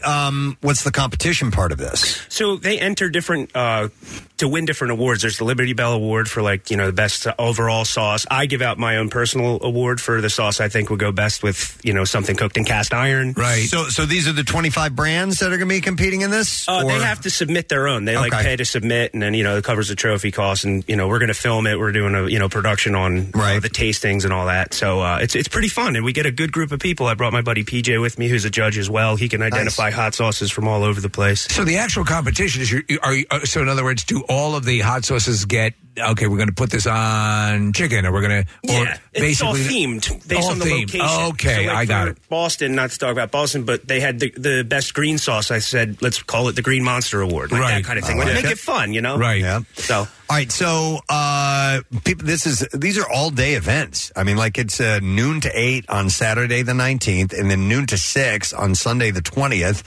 And is there a charge to get in, or how does that work? Yeah, it's a $10 $15 fee. There's two sessions, actually. So it's 12 to 4 and then 4 to 8 on Saturday, and then 12 to 3 and 3 to 6 on Sunday. So they do it in sessions to try to get a good flow of people, because there's a lot of tasting going on. Right. And, you know, doing it in sessions like that kind of breaks it up. And Preston, if you get the platinum package, they offer free anal reconstruction. Oh, amazing. Terrific. I've been thinking about that. So what are you eating it on? Are you just taking spoonfuls of hot sauce? Yeah, so they have this thing. It's called an eco spoon, because a million little plastic spoons isn't good for the environment. So it's a biodegradable little plastic or a little paper spoon that you just literally just take a little taste. They have tasting bottles set up. It's pretty cool. And contrary to what anybody would think, I don't like the super, super hot stuff. I actually go for the food flavor stuff. Yeah. Okay. So, you know, it goes mild heat. Does the Scoville scale figure into this? Is that, Oh, okay. They brag like crazy. Ours is, you know, 50 billion. Or, you know, whatever number that means, not like, you know. That's part of it as well. Yeah. Oh, yeah. So if people come, they pay the ticket price and so on, are there samples for you? Everyone. Okay. Everybody can come and sample. Yep. Cool. Okay. Kyle, to borrow a line from a movie, will milk be made available? I thought it would be a good idea to try to get a dairy on board for this, because I think, you know, that's a perfect pairing, perfect sponsorship. So if any Philly dairies, you know what I mean, let's go. Well, to the best of your knowledge, and what we've all understood is that milk is one of the few things that can kill. Right. The capsaicin. Right. So ice cream, coffee creamer. People drink water, and that's the wrong move. It spreads it out, actually. Yeah. It makes it more hot if you drink water. Oh, my God. Kyle, I wanted to ask you something on a personal level. Did Bon Appetit magazine take notice of you and your cast iron stuff? Yeah. Yes. And they dubbed you something? The cast iron king of old pans. That was Chef Brad Leone. He actually launched a YouTube video last night that me and him did together. It was pretty touching. My family got together. We watched. It was the biggest moment of my career. That's tremendous, man. That's awesome, man. Wow. Yeah, thank you. So you go out and you get you find these cast iron skillets. You fix them up, you refurbish them, and then you sell them, because, you know, a lot of times you find them, if you find them in antique shops, they can be in pretty bad shape. Yep. And you brought one in with you here. So this is the exact one I gave you. Okay. And when I found this, I said, I'm going to, you know, put it through the electrolysis process. I'm going to completely restore it, and I'm going to give it to Casey so that you guys can have matching skillets. And awesome. Because yesterday you said your food is mediocre pedestrian. Yeah. You cook a burger in this, you're not in that class. Is that anymore. Right? Yeah. So I've heard this from just, and I'm a novice, but I've heard that a good cast iron skillet can make a big difference. Big difference. And you're here to say absolutely. Oh yeah, generational too. I have my great grandmother's stuff. I have stuff from the 1870s. A lot of great steak restaurants will cook their steaks on. You think they're grilling them? No, they put them on a cast iron skillet. Yes, man. They do. Yeah. Wow. Do you want to give a 10-second dissertation on the best way to clean cast iron, because people differ on this? Yeah, I use Dawn. The best way would be to contact me on my Instagram and send them to me, and I'll do it, because I actually have to repair skillets that other people try to restore and they do it wrong. I have 8 different electrolysis tanks at my house set up for this. Wow. So. Do you use Dawn or palm olive? Which one do you prefer? Out. Get out of here. Get out now. By the way, his Instagram account, and we'll, I'm sure, link that or do whatever we do socially wise. It's going up on the site right now. Thank you, Marissa. Cool. Yeah. Thank you. Castiron_Kyle. And you can find him on Instagram. And Kyle makes... How many videos you make a week, dude? I try to do like 1 or 2 every other day. I try to make it personable, like, you know, cooking stuff, but also like, hey, this funny thing my cat did. Like, they're fun. When I was cooking my cat. Thank you. Thank you very much. It's very creative and cool. So, all right. So the event, once again, is the Philadelphia Hot Sauce Festival. And this is the first time it's happened in Philly? Yes, it is. Yes. It's an annual event, but this is the first time in Philadelphia. Yes. White House Station Sauce Company and Cast Iron Kyle are presenting this. And it will be at the Cannstatter Volkfest Verein Beer Garden, 9130 Academy Road. And just tickets at the door, or do you get them online? You can get them online. You can go to phillysaucefest.com. I have the link in my bio on my Instagram. Okay. You can also buy them at the door, sure. Awesome. And Kyle's a very thoughtful guy. One time, not only did he bring me a cast iron skillet, but old newspapers from, like, the moon landing. And stuff like that. Yeah. That was an awesome day. You sang happy birthday to me. I took the day off to come see you guys. It was at Mud Hen in Wildwood. My band was playing there, or the band that I play with was playing. Casey came over on his electric scooter. That's right. That's right. All right. Well, good luck with the sauce event. Thank you very much, really guys. Cool. Thank you. It is the Philadelphia Hot Sauce Festival, and that is Cast Iron. All right, let us take another break, because we have Bruce Springsteen tickets to give away. We'll do it when we return in form of the lesson question. We'll get trash and music news, too. Stay with us. We'll be right back. hate it when some jerk on the radio says, "Hey, Alexa, open MMR." Did it work? No? Okay. Well, maybe, "Hey, Alexa, wake me up to WMMR every day at 6 a.m. And if that didn't work, just know that you can do that anytime yourself. You're welcome. Preston and Steve. Their name is their address on the web. PrestonandSteve.com. Football's back, and this Eagles season, there are huge prizes to be won at Acme. Enter Acme Swoop In and Win Sweepstakes, and you could win up to $10,000 cash or 2024 Eagles season tickets. And all you have to do is shop the participating items throughout the store and enter your codes from your receipt at acmeswoopinandwingame.com. Acme makes sure Eagles fans have all their game day needs to tailgate or host like a pro. Stop in and discover why football is better at Acme, the official supermarket of the Philadelphia Eagles.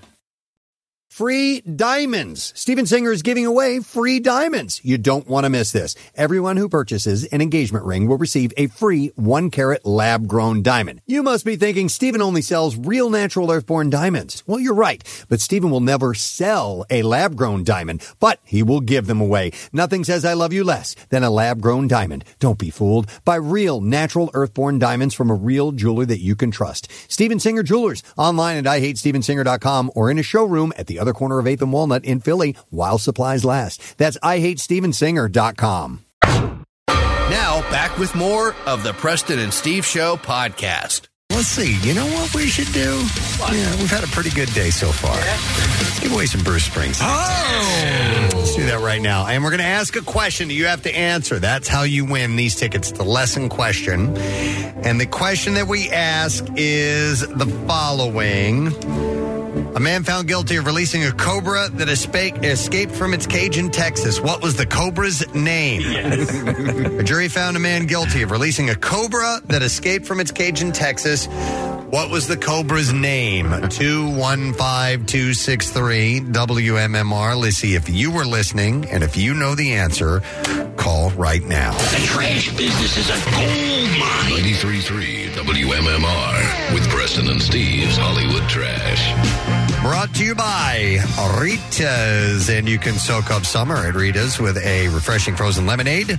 Pucker up as these frozen lemonades are available in 4 deliciously fun flavors. But get to Rita's quick as they are here for a limited time only. What's going on this morning, Steve? Well, both Mark Zuckerberg and Elon Musk are reportedly training hard for their upcoming MMA bout scheduled for August 26th. Fight promoter Dana White is predicting huge pay-per-view numbers and is already negotiating a fight between Bill Gates and Martha Stewart. Big Brother 25 contestant Luke Valentine has been kicked out of the house after casually dropping the N-word in the middle of a conversation. Valentine is insisting he's not racist, which is actually the first thing they teach you at racism school. Right. And rapper Trippie Redd. We all know Trippie Redd. Trippie Redd. Apologizing to his ex-girlfriend Skye Morales for cheating on her, Redd says he hates himself for disrespecting Skye. Also, he could have, quote, the most absolute sack-imploding oral sex he's ever had. Okay, we're going to see if we can get an answer to lesson question. And a jury found a man guilty of releasing a cobra that escaped from its cage in Texas. What was the cobra's name? And we are going to go to James and see if we can get a winner here. Hey, James, good morning. Hey, Presbo. Yo, buddy. All right, James, what was the name of the cobra, please? It was Hissy. Hissy. Yeah. That is correct, James. Hang on. A pair of tickets to see Bruce. He's playing with the E Street Band. Show number 1, Wednesday, August 16th, Citizens Bank Park. And tickets for the show for both Wednesday the 16th and Friday the 18th are available at phillies.com/Springsteen. One more pair of tickets to give away tomorrow on our show. Now, Preston and Steve's Music News on 93.3 WMMR. Yeah! Yeah!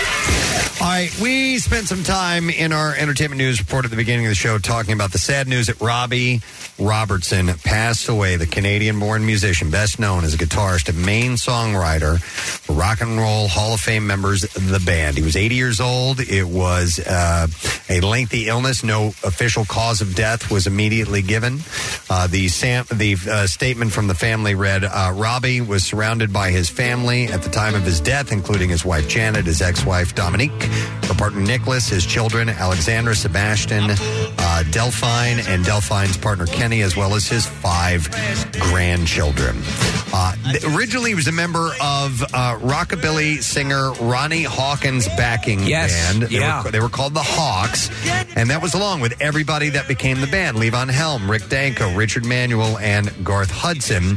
And after leaving Hawkins, the musicians toured as Bob Dylan's backup band. So stop and think about that as a credit alone. Mm-hmm.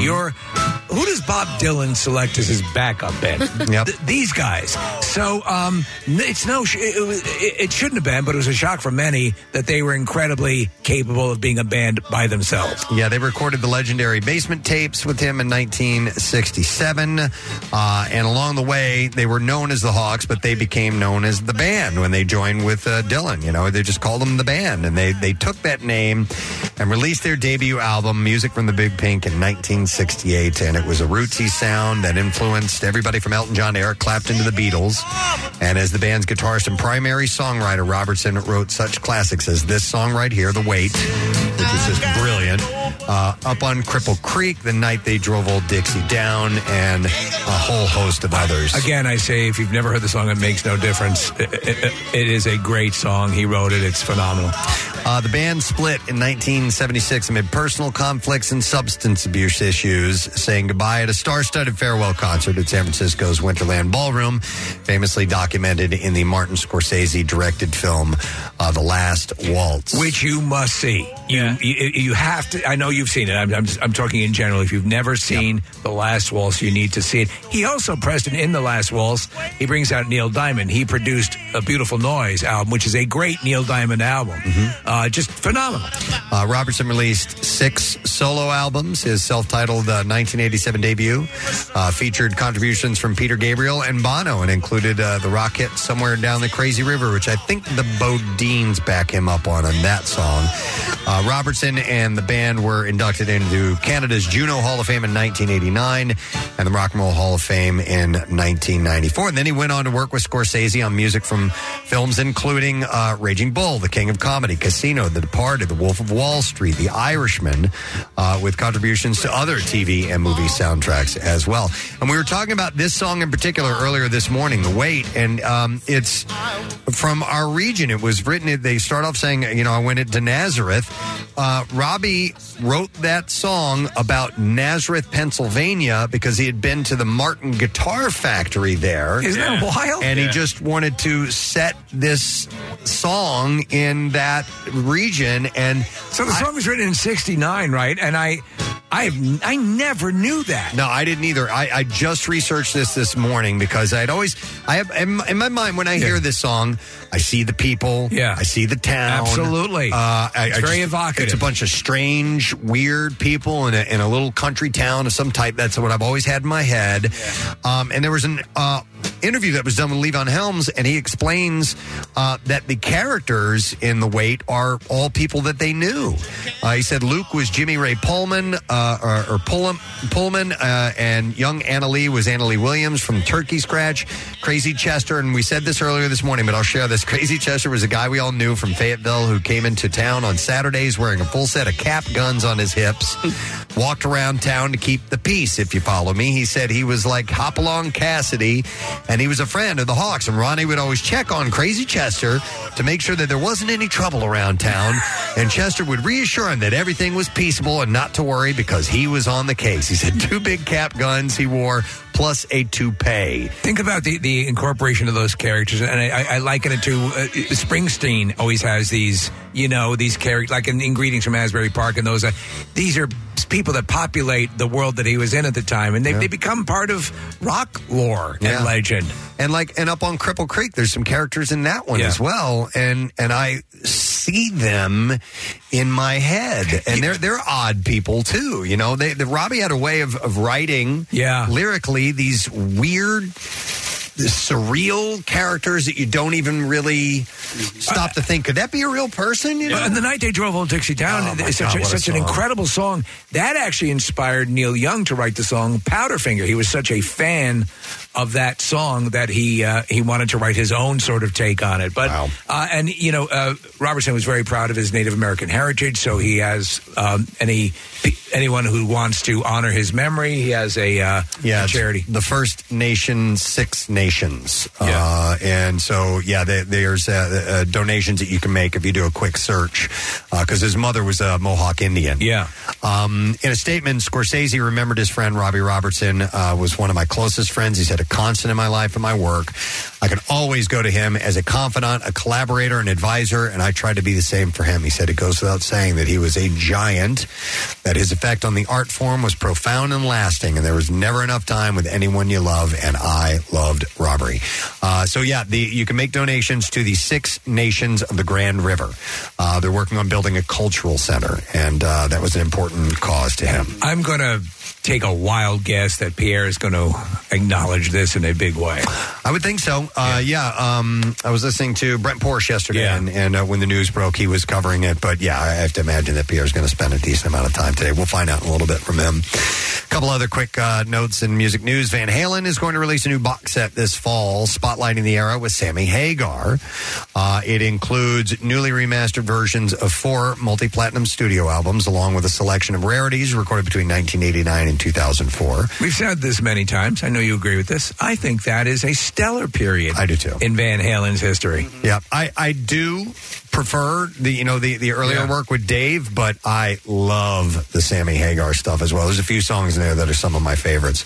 The price is going to run at about $125 for the 5 LP collection or $50 for the CD set. Van Halen's The Collection 2 will be available on October 6th. And I think Wolfgang himself said glowing things about that music that was generated. Absolutely. Yeah. And then finally, Motley Crue's Nikki Sixx announced on social media that he's working on a new book. This is going to be his 5th. His first 4 put him on New York Times best-selling author list. He didn't give up any specific details, but a couple of years ago he said... It involves a wizard at his school, right? Oh. No, a couple of years ago he and his wife, Courtney, were writing... He said they were writing a book, a children's book about diversity. There you go. And Motley Crue is currently on the road with Def Leppard and Alice Cooper for a U.S. mini tour before they head to Japan and Australia this fall. That's the last bit of music news that I have for you today. All right, we're going to break. We will come back. We will wrap up the show, and we will get our letter of the day for the word of the week. Stay with us. The MMRE is coming to your neighborhood. Join Nick McElwain and Heineken tomorrow from 3 to 5 at the home of the city's best happy hour, Wicked Wolf, 1214 Chestnut Street in Center City. Catch the Premier League kickoff and enjoy $7 crisp and refreshing Heineken Silver, 3.2 carbs and 95 calories. All the taste with no bitter endings. Enjoy Heineken responsibly. Hang with the MMRE Saturday from 2 to 4 at Rita's of Rockledge, 136 Huntington Pike for an MMRBQ ticket raid. Enjoy your favorite Rita's treats and enter for the chance to win a pair of tickets, which will be given away every 15 minutes. Wrapping up the program on this Thursday morning. Rain is expected at some point this afternoon. Thunderstorms, possibly. And maybe even, it's going to start off, it's going to be hit or miss, depending on where you are, just to give you a heads up on that. So clearing up later on tonight, and then tomorrow we're looking at mostly sunny skies out about 87, and then sunny on Saturday, 89. It's going to be a warm summer weekend. Yeah. I don't see any rain in the forecast as of now. Doesn't mean it's not going to happen, but keep an eye out. But for the most part, it's looking solid, not calling for a full wet weekend. We have had a great time on today's program. Yes. Thank you to Michael Barkann for being on and talking Phil's and the no-hitter and all the things that took place last night. By the way, Nick says, I called, the sound was terrible on his phone, and I said, what are you surfing? And he apparently touched base back later and said he was actually at the beach, right? Turns out he was down the shore. Yeah. So that's why he was calling us from outside. But once we moved inside, it was a good connection. So thanks to Michael. And also, we'll stick with the Phils for a moment. John Crumb. Yes. He was great. Awesome. He was fantastic. And not only were we talking baseball, we were talking mullets as well. So vote for Rory, the kid that's trying to have the greatest. He's trying to win the mullet championship for the 6-year-old division. He's still in first place. Yep. They just updated it last night. He needs more donations. Mm-hmm. No, if you can make, donate a buck or two, that'd be great because that's part of it. His mom sent over some great photos from when he visited the ballpark. I mean, this kid just has swagger. I love it. They're up on the site right now. Thank you also to Ron James, Mutual UFO Network. The documentary called The Accidental Truth, UFO Revelations, is available now. And thank you also to our buddy Kyle Sipe, Cast Iron Kyle. Yay! The Philadelphia Hot Sauce Festival is coming up on Saturday and Sunday. And we have information available at PrestonandSteve.com. And you can go to PhillySauceFest.com to get tickets. And he wanted us to mention, because he forgot about it, they're donating $1,000 to Philabundance. So I thought that was a really cool thing to do as well. So nice to have all those guests in today. Nice to see Pierre Robert here as well. Good day. How are you?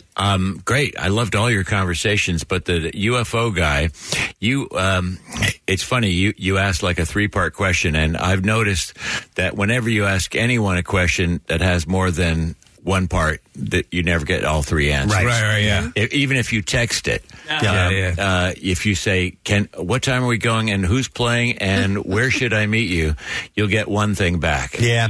Brand X is playing. I didn't mean to ask him 3 questions in one, but they were good questions, though. Thanks. Sometimes in a text, I'll go, I have 3 questions for you. Number 1, there you go. Number 2, number 3. And I still only get one answer. What I mentioned that because the question I was most intrigued with that you asked was, that guy appeared in front of Congress, and he said, "I've talked to people who theoretically have seen alien bodies." Right. And your question was brilliant. Is that all you got, essentially? Yeah. And I don't doubt that they're alien bodies. I mean, I'm sort of a believer that they've visited us or whatever. I don't know, but. He didn't get that part. Yeah, and I know that too. I really wanted to hear his response to that. So did you watch? Because he said, like a number of the senators said, "Do you have names and stuff that you can give me?" And he said, "After." I don't know if anything came of that, though, we would go to what they call a skiff, and he could give that information to them. Right. Again, I've heard not word one. What we're all looking for is, ladies and gentlemen, Zontar. Yeah. Right. Yeah. Well, or a picture or, something besides one of those things that used to appear in... Zontar with the photo album. National Enquirer. Yeah. Do you remember the alien autopsy when that came out?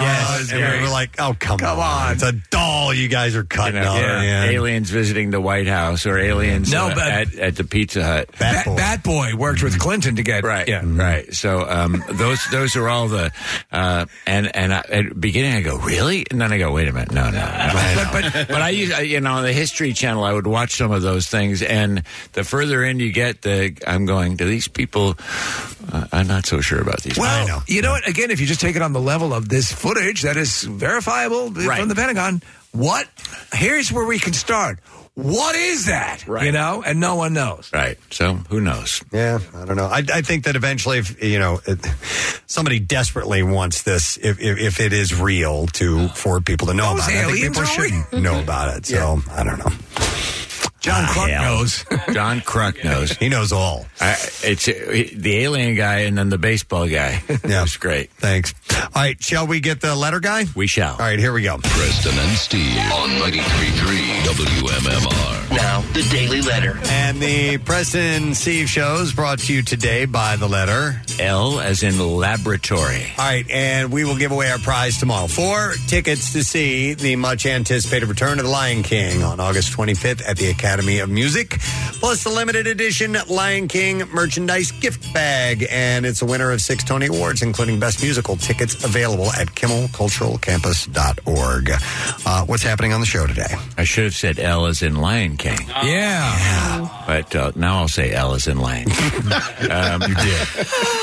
On the program, we will get a workforce block of Jethro Tull. It's Jethro's birthday today. Jethro? Yeah, Jet's got a birthday. Yeah. Ian Anderson has a birthday today. I have a really cool piece of him in the MM archives. I think we're down at 5th and Market doing the beautiful song Boré in our studios, complete with a snort, which is because he's breathing and moving. He does that, yeah. And love it. We even isolated the snort. It'd be something you guys would do.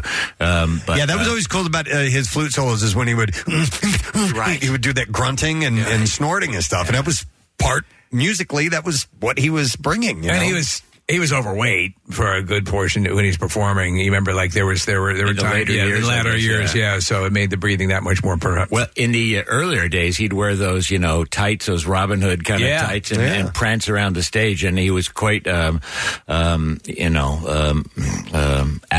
guess. But we've had him in many times. They headlined our 25th anniversary concert. In fact, Jethro Tull. So we'll celebrate Jet today.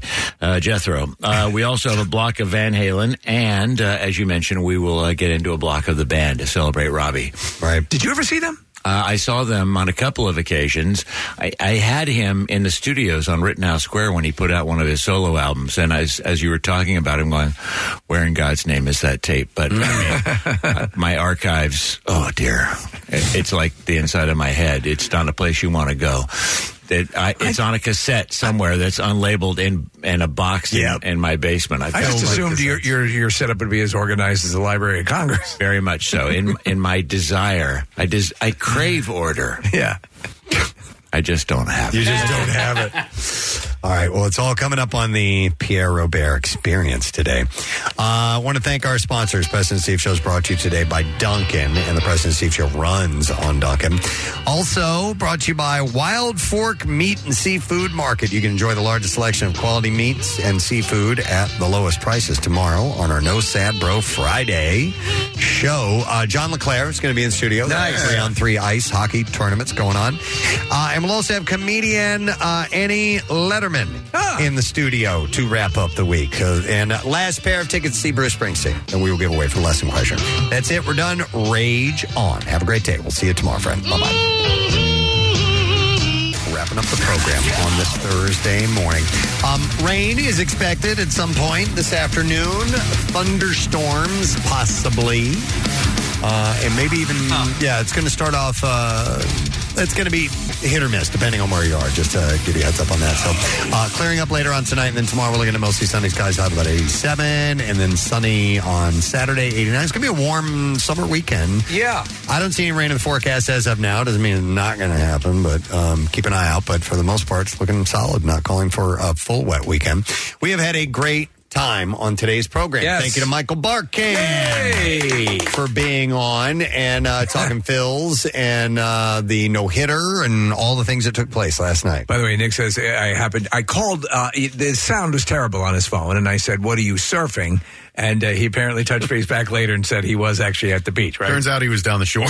Yeah. And that's he was calling us from outside. But once we moved inside, it was a good connection. So thanks to Michael. And also, we'll stick with the Phils for a moment. John Crumb. Yes. He was great. That's awesome. He was fantastic. And not only were we talking baseball, we were talking mullets as well. So vote for Rory, the kid that's trying to have the greatest. He's trying to win the mullet championship for the 6-year-old division. He's still in first place. Yep. They just updated it last night. He needs more donations. Mm-hmm. No, if you can make, donate a buck or two, that'd be great because that's part of it. His mom sent over some great photos from when he visited the ballpark. I mean, this kid just has swagger. I love it. They're up on the site right now. Thank you also to Ron James, Mutual UFO Network. The documentary called The Accidental Truth, UFO Revelations, is available now. And thank you also to our buddy Kyle Sipe, Cast Iron Kyle. Yay!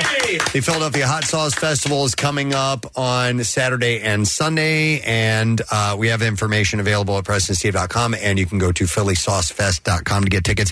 And he wanted us to mention, because he forgot about it, they're donating $1,000 to Philabundance. So I thought that was a really cool thing to do as well. as well. So nice to have all those guests in today. Nice to see Pierre Robert here as well. Good day. How are you?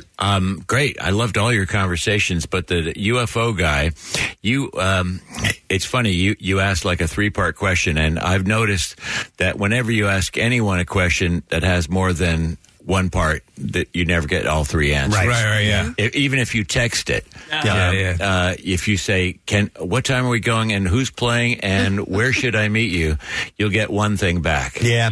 Brand X is playing. And I didn't mean to ask him 3 questions in one, but it just... They were good questions, though. Thanks. Sometimes in a text, I'll go... I have 3 questions for you. Number 1, there you go. Number 2, number 3. And I still only get one answer. What I mentioned that because the question I was most intrigued with that you asked was, that guy appeared in front of Congress, and he said, "I've talked to people who theoretically have seen alien bodies." Right. And your question was brilliant. Is that all you got, essentially? Yeah. And I don't doubt that they're alien bodies. I mean, I'm sort of a believer that they've visited us or whatever. I don't know, but he didn't get that part. Yeah, and I want to know that too. I really wanted to hear his response to that. So did you watch? Because he said, like a number of the senators said, "Do you have names and stuff that you can give me?" And he said, after. I don't know if anything came of that, though, we would go to what they call a skiff, and he could give that information to them. Right. Again, I've heard not word one. What we're all looking for is, ladies and gentlemen, Zontar. Yeah. Right. Yeah. Well, or a picture or, something besides one of those things that used to appear in... Zontar with the photo album. National Enquirer. Yeah. Do you remember the alien autopsy when that came out? Yes. And we were like, oh, come on. It's a doll you guys are cutting out. Yeah. Aliens visiting the White House or aliens at the Pizza Hut. Bat Boy worked with Clinton to get... Right. Yeah. Mm-hmm. Right. So, Those are all the at the beginning I go, really? And then I go, wait a minute, no. But I used on the History Channel I would watch some of those things, and the further in you get, I'm going to these people. I'm not so sure about these. Well, people. You know what? Again, if you just take it on the level of this footage that is verifiable from the Pentagon, here's where we can start. What is that? Right. And no one knows. Right. So who knows? Yeah, I don't know. I think that eventually, if somebody desperately wants this, if it is real, for people to know about it. I think people shouldn't know about it. So I don't know. John Kruk knows. He knows all. It's the alien guy and then the baseball guy. Yeah. That's great. Thanks.